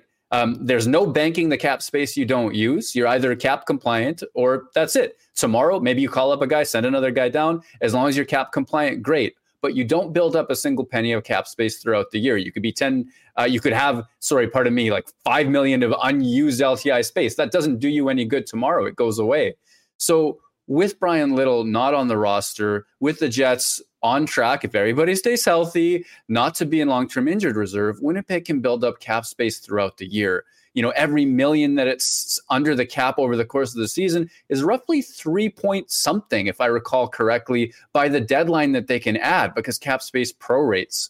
That's a big deal. That's how you fit Paul Stastny at the 2018 dread deadline. That's how you fit Kevin Hayes at the 2019 deadline. You stay under the cap a little bit, that builds up, and then you have the ability to add. So the important thing is that Winnipeg sent a message in addition to just giving itself flexibility, that they're in it to win it in the next couple of seasons. And they have a lot of work to do to get to that quality of team, but they'll be able to make additions at the deadline in years future that they weren't able to make this year or the year before. No, it's a great, great point. Murat with us uh, from uh, The Athletic. Make sure to check out his article on the Jets' moves at the trade deadline at theathletic.com. Just away from the Jets for a minute, what did you think of the deadline overall? What uh, was there any teams or moves that sort of stood out to you that really caught your eye or that you thought were really positive or maybe going, to what the heck are these guys doing? Well, I think for me, I, I, look to the contenders a lot of the time and see what they're doing. Colorado was a team that I thought would be in on Copp. I thought that that was a, a good fit. And as recently as the weekend before New York's package of futures, I thought that that was going to be a place where Copp ended up. And when you see Co- sorry, Colorado making moves to add Lehkonen, when you see moves like that and them filling up their cap space, they added Andrew Cogliano as well it's kind of like this team is already incredibly good. Great, they're going to get even more effective, even though they paid a big price to, to Montreal for the rights. Florida getting Giroux, I mean, that was already as deep of a team as you can get. I mean, we talk about Winnipeg's forward group as a vaunted, incredibly deep offense. Doesn't hold a candle to what Florida can do, especially with Giroux on that that group now. Barkov being such a such a complete player as he is, Huberdeau being um, almost Scheifele esque in the fact that he's offensively incredible and defensively not so much. They have so many different weapons in Florida that that addition, I think, is just going to be exciting to see. Um, and I think in the case of Claude Giroux as well, you know, you always get into the, you know, beloved old guy without a cup situation. I think that's going to be one that I'm pulling for is Florida a little bit there. Yeah. And, uh, you know, there's a couple interesting deals too. I mean, like Minnesota and Colorado. Uh, the Sturm for Jost trade I thought was interesting, you know, within the division.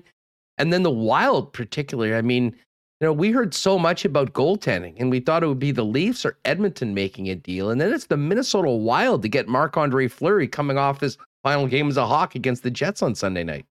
I mean, that's a bet that Marc Andre Fleury goes Marc Andre Fleury against Winnipeg in 2018 because he can do that. And every time that you look at a stretch of games where his save percentage is bad or he's struggling or what have you, you can find that stretch where he heats up and is just about unbeatable. And winning the Stanley Cup or going deep in the playoffs, I don't know what Minnesota's uh, ambitions or expectations are. They're good. They're definitely good, but are they as elite as a Colorado or a whomever else? Um, well, add Marc Andre Fleury to that have him play like he did against Winnipeg in 2018, uh, and all of a sudden your chances are, are, are just that much through the roof. I think that their goaltending had been adequate throughout the season, but they're looking and betting on a chance for it to get spectacular if he heats up. Uh, Murat, this has been awesome. Hey, just before we go, I know there's a game tomorrow night, and we'll be focusing on that tomorrow. But I have to ask you about Friday, the return of Laine. Uh, we've been kind of talking about this all week. What do you think? First of all, the reception that he's going to get at the game on Friday night from uh, from the Winnipeg faithful. Um, and what do you think we'll see from both Laine and Dubois in their first game against their uh, the teams that traded them? I think Canada Life Center is going to be welcoming to Laine. He was so popular, and despite essentially, I mean, forcing his way out of the club, I think he remained popular. I think people missed him. Oh. I haven't heard too much of the fan base turning on him the way that they can, depending on what player it is when they go. So I think it'll be mostly a, a positive response, maybe a couple of jeers. But the thing that I watch out for, and you alluded to it, is Patrik Laine is a man of personality, of confidence, of ambition. He's going to want to do something special in that game. Like that toe drag move that he does across the blue line where he tries to beat defenders one on one. I think we're going to see him try. We're going to see him absolutely try to do something special. And then Pierre Luc Dubois, I mean, he's already had the chance to go and play in Columbus. I believe Laine was hurt that game.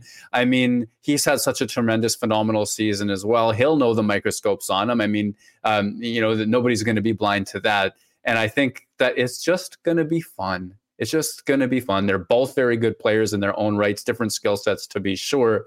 Um, but from two pardon me from 2016 to the trade patrik laine was one of the faces of the franchise and you just you know something creative or interesting or explosive is going to happen on friday night what uh, will you if you would like to tease anything you've got coming up in the athletic i imagine the return of laine is going to be uh, quite the topic for the local media going into the weekend well, I mean, yeah, I'm sure that that's going to be the focus. You know what I wanted to do though? Uh, a few days ago, Dom Luszczyszyn and Shayna Goldman put together a comparing teams to cup contenders and cup finalists of the years past, you know, having that number one center in place, having that top pairing defense, and sort of really doing an analytical look at how teams stack up, where quality is, and how it compares to cup contenders and champions from years past.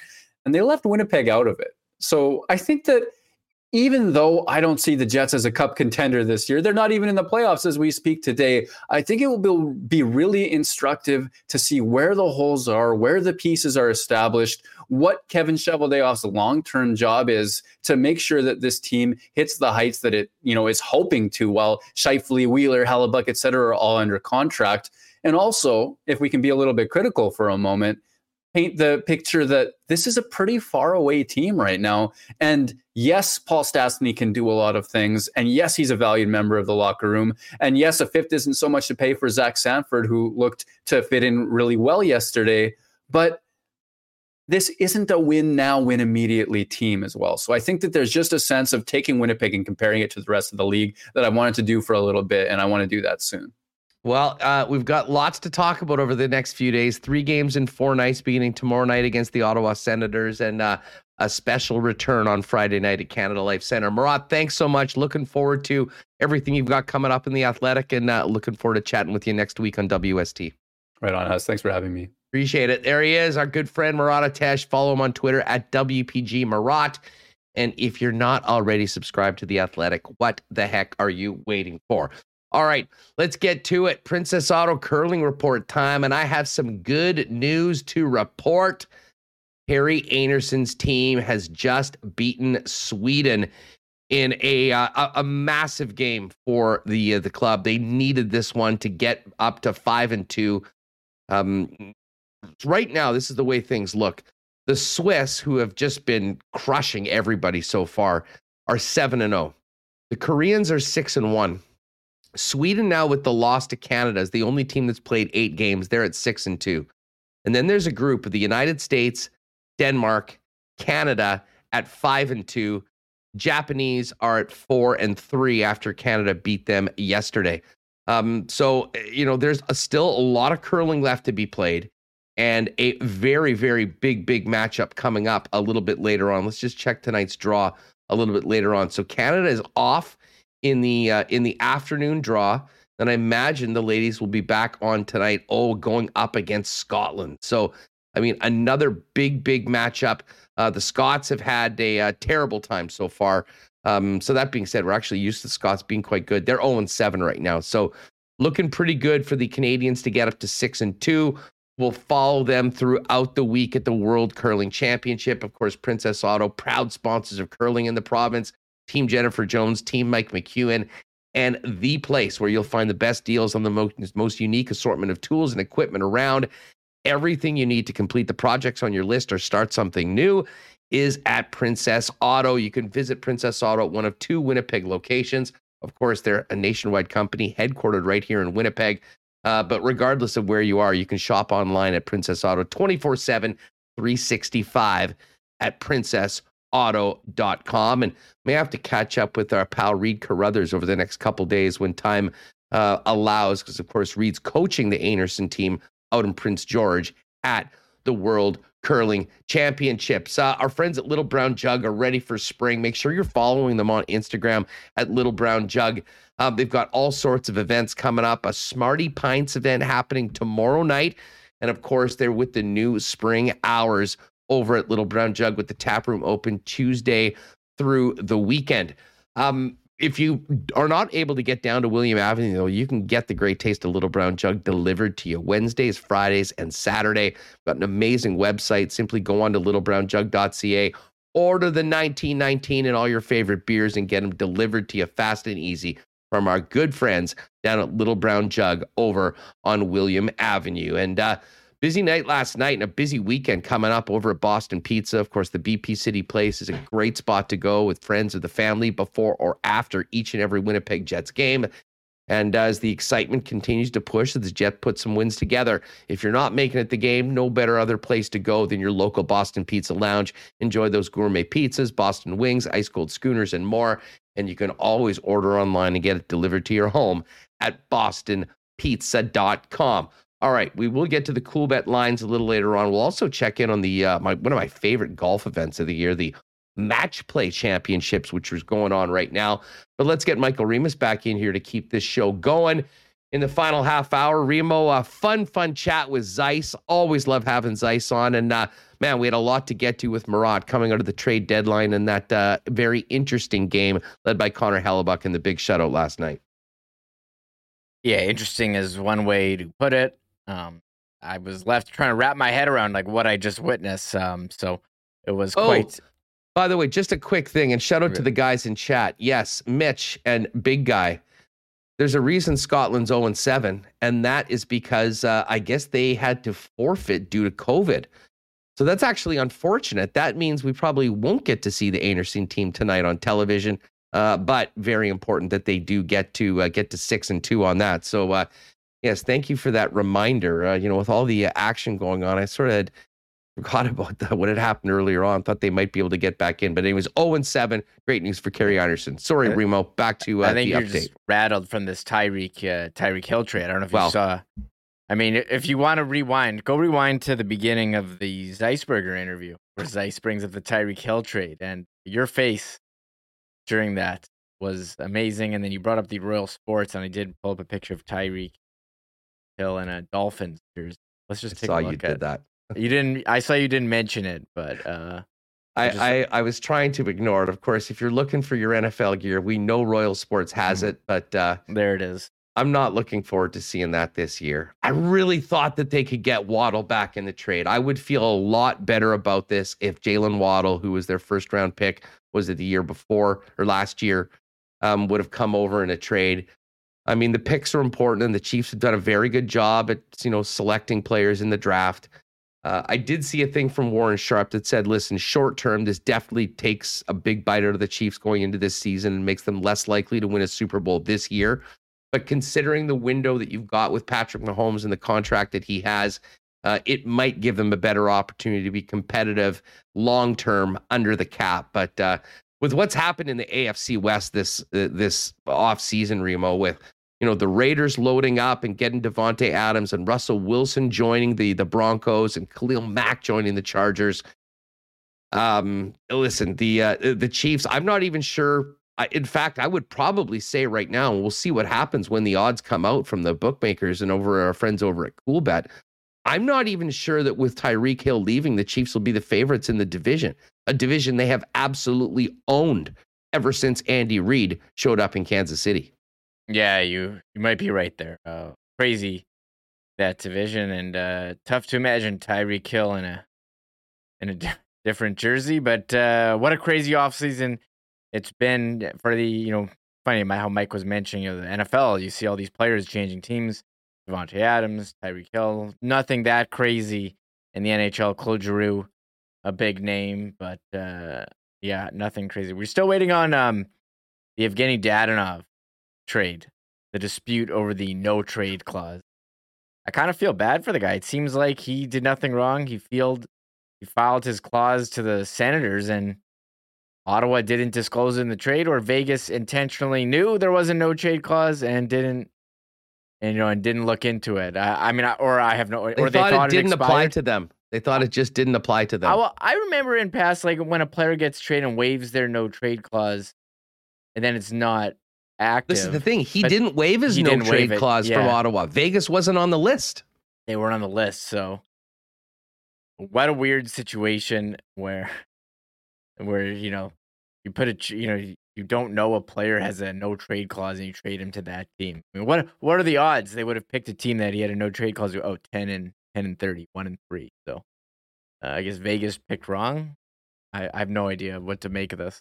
It is uh, it is bizarre, and I mean it absolutely kills. Um, you know Vegas when and, and it's funny because we, we just talked about with Murat about you know the benefits of the Bryan Little trade contract trade, um, you know which the Jets pulled off with Arizona, and what it will help them do going forward. Um, you know in the next couple seasons as it pertains to the salary cap. Um, you know the bottom line is, I mean the Vegas Golden Knights are going to get the likes of Mark Stone and Martinez and you know Robin Lehner back, and they're having a tough time activating these players right now, and that was the big reason why they made this deal. So, I mean, how it shakes out, I'm not sure, but I think it's safe to say, Remo, after what we saw last night, uh, that despite the best efforts of the guys that are putting those jerseys on right now, that is a shell of what the Vegas Golden Knights are, and their playoff hopes are dropping by the day. And this is a, I don't want to say it's a death blow, but it could be a death blow um, when it comes to managing the cap and getting the players back that they so desperately need in the lineup. Yeah, their their lineup is not does not look like a playoff team. Um, they had a player on uh, Monday night in Minnesota, Zach Hayes, who got to the rink like eight minutes before warm up. He did the solo lap last night before the game because he didn't even have time to do it before the before the game on Monday. I mean, uh, I mean they're bringing in a bunch of players from the AHL. So I mean, you're looking at the the playoff standings, and we're here. We can pull it up. And Vegas, they're they're dropping.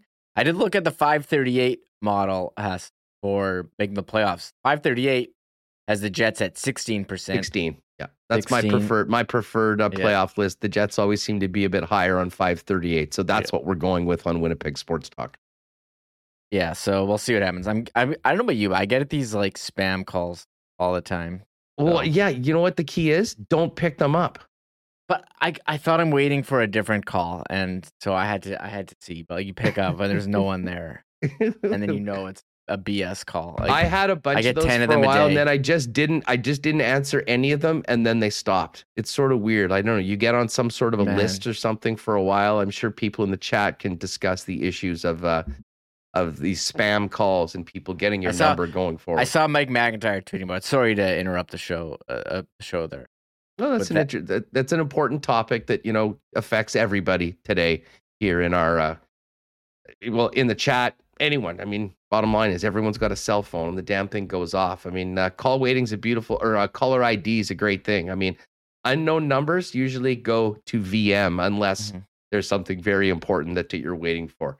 Let me guess, like someone's coming by to, uh, you know, pick up a uh, a Van Halen cassette that you sold for five bucks No. on Facebook Marketplace. No, so uh, oh, I'll tell you the actual story I'm waiting for. So I got my wife a cell phone for her birthday. Um, I said I wanted a certain color from the cell phone company, and they sent me the incorrect color. And it's just a giant pain in the ass to get them to switch it. You think that I could just go to a cell phone store of the company and say, hey, you sent me the wrong one. Can I have the right one? It would take two seconds. That is not the case. I have to mail it back to them, wait for them to process it, and then they can send me a new one. Or then either they send me a new one. Meanwhile, I'm getting billed for this new plan where they did send me the wrong phone. It's a big, it's a huge pain. So I'm like dealing with people on it and Let me I'm- guess. Are you trying to call me. tell us on Winnipeg Sports Talk that one of the big, massive Well, phone there's only- companies there's only is providing shitty customer service? no, they're doing I a find that hard to believe. No, that's not what I'm saying. They're doing, you know, it's a big company. You have to run through all these hoops. So, and look, there's only two of them. There's like two of them here you can choose from. So you're kind of screwed. And the people I've talked to are all very nice and doing the best they can. But it baffles me that I can, and I don't even want to talk about this on here, you know, for reasons. But it, I'm getting calls, so I'm try- I don't want to miss it because they call me and um, you know, they don't give me. There's no number I can call them back. so story. Well, the trials and tribulations of uh, getting the proper colored phone at uh, WSTHQ. Again, this is like first world problems, like the wrong color phone. It's not. this isn't a life or death thing. I don't need that's to part derail about it. Derail the whole show, but this is what Um, I'm what I'm dealing with here. listen, um, there, there's a couple other things that I do want to get to, but um, uh, listen, before I'm going to give a big shout out to our friends at Nick and Nicky DQ in a minute. Nick's got some good stuff to uh, to mention, but Remo, before we do that, and I do want to get to the cool bet lines. You, I know people will be interested to hear how your night was last night because you were back in the booth in the press box Oh, working with the Vegas Golden Knights radio team. And I know last week our good friend Gary wasn't here, but made a very popular appearance on the program.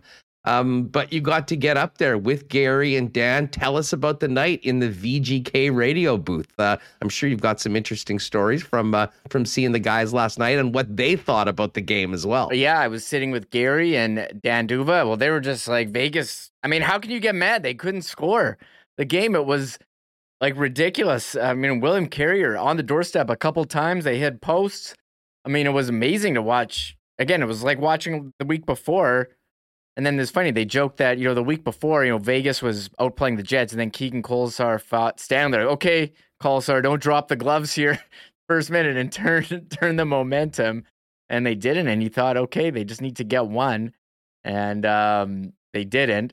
Gary was like, it's pretty good when I uh when I ripped Huss at the end of my last appearance, huh? and I was like, yeah. And then Gary commented on my suit, which uh, it was the one I wore at my wedding, still fits. And I was like, yeah, I'm actually getting a new suit. Um, Huss got a deal with F, and you know I was able to get some new ones. And Gary's like, why does Huss need a suit from F? well, that's going to be, you know, when we do, when I do get the suit, I mean, I'm not going to tell anyone about it. I'm just going to go and in the middle of the week, all of a sudden, show up and do a suit, a, a, a suit show. And, um, and who knows, maybe at some point when I feel like it, return to, uh, return to the press box and see everybody up there. But, uh, as uh, as they say as they say in the stand the comparing the stands to the press box no beers, no cheers, no tears. Um, the place to be if you want to actually go and enjoy yourself at the game is in the stands. So I will continue to buy tickets, continue to be down there with the uh, with the people, and uh, every now and then maybe pop in to uh, see the gang up in the press box. But anyways, that was that was fun to see uh, Gary back in here last night. And he's got a uh, beard now. I don't remember him having a beard yes. here. Did he? Did, did what about the earring? Did he take our suggestions from the chat and mix the earring in because he wasn't allowed to wear the wig? I don't think he had an earring. I wasn't looking too close. We had a nice conversation. Like people are there to work. I'm not looking to bug anyone, but it was I I purposely picked the Vegas game to do to work in the booth um so I could see Gary and hang out like the old days. Yes, uh, the old days of us hanging around, the two of us along with uh, along with you uh, riding shotgun. Uh, good, good stuff. All right, hey, listen, uh, I mentioned uh, lots going on over at DQ, and Nick sent me a message earlier today.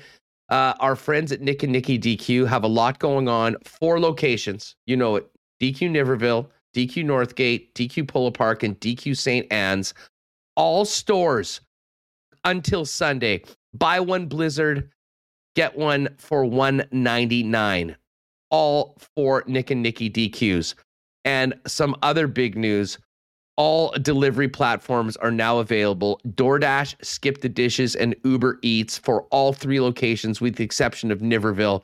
Um, although, man, the way Niverville is growing, I wouldn't be surprised if they've got delivery services coming up soon out there. Um, so, you know, check out these new stack burgers, cakes at DQ Manitoba on Instagram if you want to order one of them in advance. But buy one, get one Blizzard for 199 all stores for Nick and Nikki DQ up until Sunday. And yes, if you do want to uh, stay home and order from the Nick and Nicky DQ, just make sure it's one of those three little Winnipeg locations and you can get it done. And by the way, uh, Nick, a shout out to you from all of us. Got his knee done yesterday. So uh, I know he's going to be uh, maybe down for a little bit, but uh, we're thinking about you, buddy. And uh, we've always got some time for you here on Winnipeg Sports Talk. Uh, and of course, Friday coming up, another marble race with uh, some great prizes, including the co branded hoodies with our friends at Canadian Club and Winnipeg Sports Talk. CC is on sale right now throughout the month on the original and the 12 year at your local Manitoba liquor marts. And very soon will be the official launch of the Canadian Club and Ginger ready to drink mixed cocktail. Going to come in six packs. And next month, with any CC purchase in Manitoba liquor marts, you'll get a can of the CC and Ginger to try make sure you're with us on Friday afternoon when we get going for another marble race. And a big shout out to Josh Vatsnalt. We got a uh, Josh has given us updated Winnipeg marble race standings. Uh, there's been a shakeup in the top 10. We'll drop those for you on Friday before we do the weekly marble race. All right, we're going to get to the cool bet lines in a minute. Rima, one other story, and I think people know I'm a big tennis fan. I always like to talk tennis, particularly when good things are happening with the Canadians and around the majors. But this was an earth shattering story in all of sports yesterday. World number one, Aussie Ash Barty, the current Wimbledon champion, a, the current Australian Open champion, and the world number one retired suddenly yesterday announced it on her instagram in an interview with a very close friend of hers the former world uh, australian number one player. And um, you know it's stunning for so many reasons. I mean she's the best player in the world. She is holding the wimbledon championship and aussie, aussie open of course. She said that her lifelong dream was to win wimbledon. She did it um, and then figured that you know she had a little bit left in her.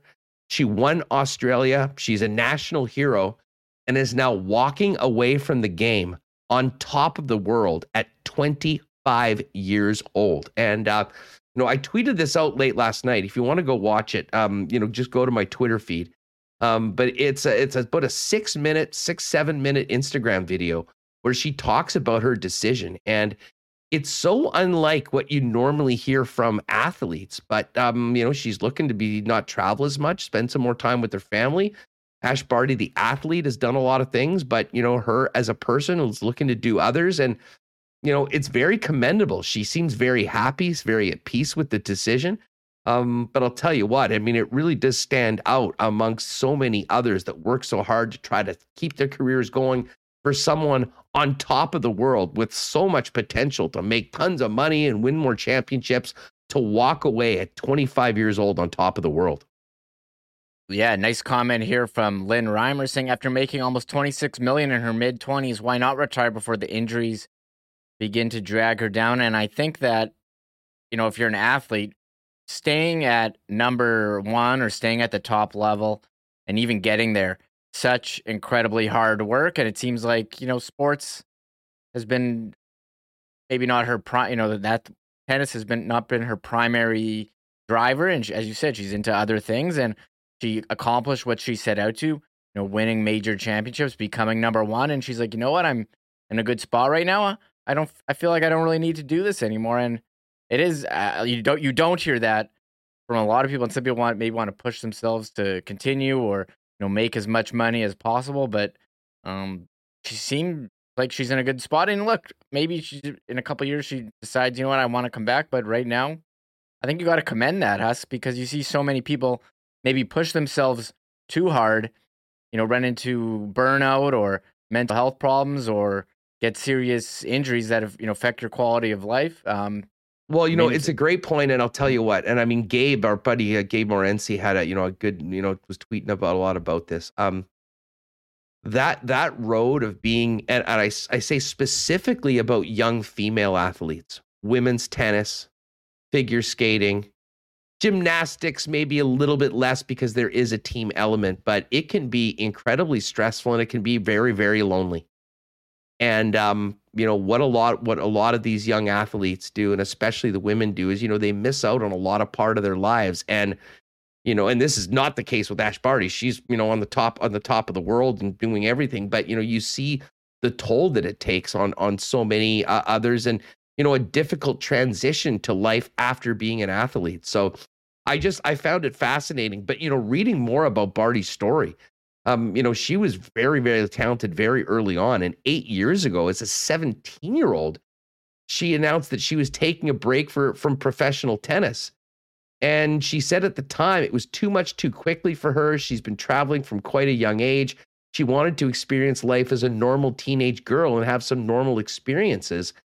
And she then became playing professional cricket for a while. She took two years off, then returned to tennis in 2016, um, and then you know had a number of breakthroughs, became Wimbledon champ, Aussie Open champ, toast of the country, and um, is now walking away at 25. And it'll be fascinating to follow her life from here on in uh, to see whether she does decide to return, because certainly there'll be the potential to do that. And there'll probably be people that'll be pulling her to do that, but certainly seems in a great space. I do suggest watch if you have six minutes um, and you're into, you know, just the sports and the mind of these great champions. I, I really recommend you watch it. I've tweeted it out on my feed uh, a little bit earlier today.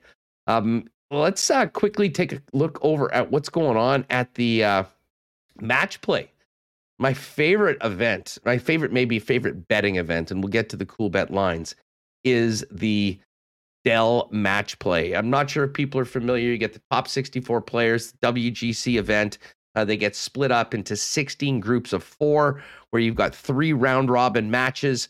One player makes it out of each group, and then it's a bracket of 16 that's down to number one. And uh, let's see what happened. Corey Conners, I guess Paul Casey had to uh, had to bail. Um, he's not necessarily pulling out of the event, but there was an injury. He hopes to play tomorrow. Uh, but Corey Conners got the win in a concession just after just two holes today. Um, he was out there. Now the other Canadians uh, playing in the event are Mackenzie Hughes. Mackenzie is uh, ranked 51 he's going up against DJ Dustin Johnson in their first matchup, and uh, DJ's up one up right now through four. Other matches earlier today that are in the books: uh, Lucas Herbert beat Tony Finau. Xander Schauffele got a win. Will Zalatoris, Viktor Hovland, Kevin Na, Maverick McNealy, the Kiz, Kevin Kisner got a W. Luke List beat Justin Thomas. That was a big upset. Adam Scott got a win over Justin Rose. Um, Jordan Spieth as well beat Keegan Bradley. Um, Jon Rahm just get out on the course right now against Sebastian Munoz. And then the final match of the day, Patrick Reed, the bad guy, going up against American Cameron Young. Uh, of course, you'll be able to bet on those uh, later on today. They'll have matchups for tomorrow if you'd like to wager. But let's take a look at the cool bet lines tonight for what's going on in the National Hockey League. And a huge night last night in the league. Uh, no help from the Edmonton Oilers, by the way, Reem. I don't know if you caught it, but Oh, Oilers were up on Dallas by three to two with less than five minutes left in the game. And I mean, just two incredible breakdowns. I mean, the Roope Hintz goal was unbelievable. And then, like 15 seconds later, another one's back in the net. And uh, it went from what looked like could be a regulation loss for the Dallas Stars to a straight up win.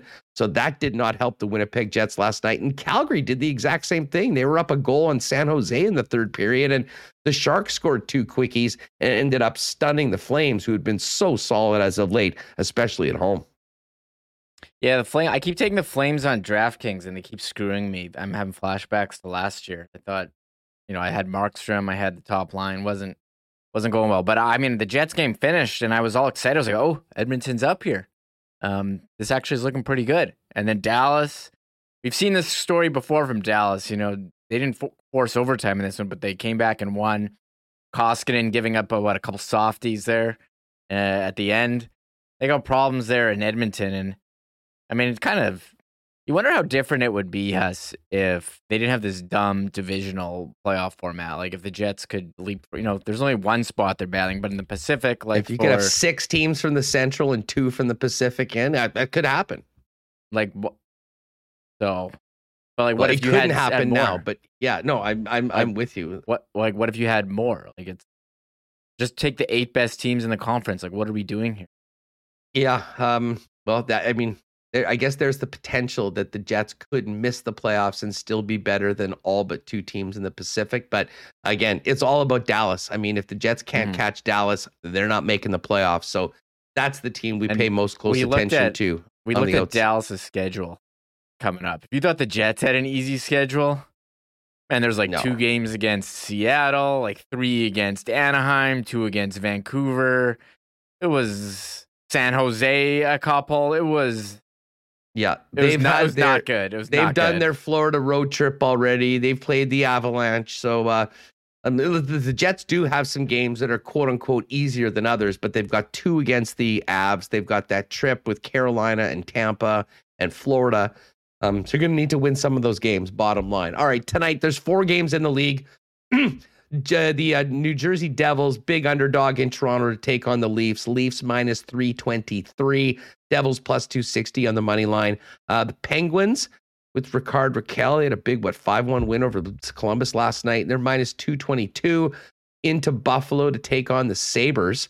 Sabres playing a team on the second end of back to backs, plus 185 home dog. Uh, Maybe a little tempting, to be honest, uh, considering the situation. Avalanche minus 256, big favorites against the Canucks out on the road after that disappointing homestand. And the final game, the Chicago Blackhawks plus 109 underdogs on the road to take on the Anaheim Ducks or what's left of the Ducks at minus 128. Um, even some Major League Baseball spring training numbers up as well. I wouldn't suggest betting on spring training, but if you just can't wait to get a little action on baseball, it's all out there. And as we mentioned, the Dell match play as well. And of course, Coolbet also is the leader in curling odds. Um, still got some time to get in before the late draw kicking off our uh, first rock at 4 p.m. Germany, Italy, Japan, Denmark, Switzerland, USA, and Sweden, Korea. And we can tell you right now the odds to win the event Switzerland still the clear favorite at plus 165. But Canada's back in the mix, plus 285. If you think that Kerri and team can uh, straighten the ship, get another shot at the Swiss, and win the World Championships, those games will be on TSN. And again, Canada scheduled to play Scotland tonight. Scotland out due to COVID, so that'll be a walkover. Canada moves to six and two this evening. All right, great show today and tomorrow, Remo. We're right back at it. Ottawa Senators in town, the first of three games in four nights for the Winnipeg Jets, and I imagine by the time we are on the uh, on the air tomorrow, we'll find out whether it's the uh, red hot Connor Hellebuyck staying in the net after the shutout, or does Dave Lowry go to Comrie and then have Hellebuyck go Friday and Sunday. Uh, very intrigued to see uh, what the uh, coach has for us tomorrow. Yeah, I think the Jets should have a bit more confidence in Comrie they've shown before. Uh, we did have did have an update on that Dadonov trade. Frank Seravalli saying the NHL is in the process of avoiding the trade from Vegas to the Ducks. He's expecting official word to come today. It's been a complicated, layered process with many parties involved. And I see I've been enjoying following um, Travis Yost on Twitter, and he's like, "How is there not like a central like NHL thing where they keep track of everyone's trade clauses?" amazing how like the teams are responsible to forward stuff. Uh, so uh, I'm curious if they change their processes going forward. It seems I don't know. It seems crazy that a team could mix this up. That this could that's embarrassing. It it's pretty bad. And I saw some. Who I saw like down goes Brown or whatever. I mean, every time there's a big trade in another league, he's like, in the NHL, they can't figure out how to trade like a third line player. They always you hear GMs talk about how hard it is to make trade. Well, meanwhile, they can't even figure out in the NHL like who has a no trade clause. How do you expect them to trade make trades with star players. So ban the no trade clauses. Everyone's open mm-hmm. for business. That's the way I'd like to see it, but uh, probably isn't happening anytime soon. Um, big show tomorrow coming up. As I said, hopefully Brandon will join us. Ken will come up on uh, And by the way, tomorrow Canada men's soccer back at it. Hopefully we'll get double S Steve Sandor back up to uh, tee up Canada and Costa Rica. But it should be a uh, should be another great show. Thanks to everyone that's with us. By the way, if you missed us earlier today, I'll just plug this again quickly. Uh, Remis and I, Winnipeg Sports Talk finalist in the Winnipeg Nightlife Awards for Best Podcast or Radio Station. So the fact that we're up against all the radio stations and we were a finalist is uh, is great. But we would love for you folks to uh, pop over and and vote for us. I know Little Brown Jug's up for the best uh, craft beer. My buddy Nicolino's is up for restaurant. But there you see it. If you're with us on the screen, radio station slash podcast. Um, if you can, go over, slide us a vote or two for Winnipeg Sports Talk. We'd really appreciate that. Would be pretty fun to win that award. Um, you know, considering Remis's infamous radio is dead comment, we might be able to say that's actually true if we could, uh, a podcast could beat all the radio stations for the award. So uh, it's WNLA.ca. Just click on vote and uh, fire a couple your way for uh, for the boys. Remo, what's up tonight? Uh, a friend of mine actually has got a big uh, album taping at Rumors Comedy Club. Uh, he's recording his comedy album. I'll give him. I'll give him Ooh, a plug here. Benji's doing a show tonight. Yeah, his first uh, album recording at Rumors. So nice. if you're looking for something to do, uh, check it out. Uh, Benji Rothman been doing comedy for a long time. First album, hilarious dude. Tonight, here, here he is. I'll, I'll throw it He's up. He's the only guy I know that wears his baseball hat in a more ridiculous manner than Michael Remis. Like if you think Remis's angle of his hat is a, is I think it's bizarre. Like yeah, exactly. Benj gets another good 25 degrees on his hat when he's out there. But uh, nicely done. Yeah, big plug plug for Benj. Love the local comedy and uh, he's done some great stuff. So that's really cool. wish him well for that. I'll yeah, be I, I need to defend my championship. I did take week one in Andy McNamara's fantasy AEW wrestling league. Um, so a big night tonight. We'll probably catch a little bit of uh, AEW and uh, try not to think about Tyreek Hill no longer being on the Kansas City Chiefs. I still can't believe that. It doesn't seem real. Lots has happened so far today. I'm just gonna like take a video of like Zeiss talking about Tyreek Hill and like zooming in on your face. If I was good at video editing, I'd do it. And so I'm enjoying going on Twitter and just like seeing all the uh like people just photoshopping Tyreek Hill in a green jersey here. Oh there my go. god, this is nonstop. I can't get it. Oh, like I see people in the uh people. Like, I would pro I would wear more than suits. I think there's a it's your boy Bruce. Would you wear your suits to accept? I mean, there's like a big red carpet. I might have to get, you know, like a completely ridiculous outfit or something like that. If that really is the uh, the case. Comment asking, can you multi vote like in the U.S.? I'm pretty sure. I mean, to be honest, this is sort of new. I'm, uh, I, you know, I mean, I know I was nominated for like a top radio personality a couple years ago, uh, but didn't really think too much of it. But this is a little different now that it's our own thing. So, uh, anyways, Remis has put the link in there in the chat. But yeah, WNLA.ca. And uh, yeah, we're most concerned about the radio station podcast, but uh, Oh. about, there's some other really neat things. And I've actually heard about some neat things for the first time that I wasn't really aware of that maybe I'll check out. So it's a, a, pretty cool thing that they're doing. Well, I did see a lot of people in chat talking about Two Baked Girls podcast that we were now very interested in. Uh, not about cooking, so we'll have to check that out. Yeah, I'm gonna send out an invite to them on 420 to come onto the program. And I saw there were some other funny 420 comments today in the chat. Believe me, those are always duly noted, even if I don't get sidetracked when I see them. Always here for the references. So, uh, um, but anyways, yes, you uh, you can check out their podcast, but vote for us. How about that? Shout out to the two baked girls. Someone noted that uh, Hootman, former winner of the marble race, would be into the Two Two Baked Girls No, podcast. Dude, Hootman, I know I was wrong about that. Hootman is an owl guy. He's a uh, a wildlife go. I think he does Oh, some actually? things with Hinterland's Who's Who. So uh, yeah, it's uh, it's an owl reference, not uh, not where I was immediately going. Oh, on was it So- an actual owl reference? All right, I did. I was actually at the zoo this week. and I saw a couple owls there, so uh, I'm I'm definitely familiar with the animal. Right on. Okay, listen, we got to get these pods up so uh, people can listen to the show on the way home. Thanks to everyone for being with us today. Big thanks to Zeiss and Murat Ates for joining us. Uh, all of our sponsors, including uh, Little Brown Jug, Princess Auto, BP, Coolbet Canada, the Nick and Nicky DQ Group, Canadian Club, Royal Sports, Manitoba Battery, Nott Autocorp, F Apparel, Culligan Water, and our friends at Vita Health. Don't forget Vita Customer Appreciation Day on Friday. If you're planning on hitting up Vita, do it on Friday, save an extra 10%. That's going to do it for us, folks. We'll get ready for game day tomorrow for both the Winnipeg Jets and Canada Soccer. Clinching day potentially for the World Cup. It's all coming up on tomorrow's show. Tell a friend about Winnipeg Sports Talk. Make sure you're subscribed on YouTube. Give us that thumbs up. Rate and review on the pod if you can. And uh, have a great night. We'll see you tomorrow right here on WST. Oh my God!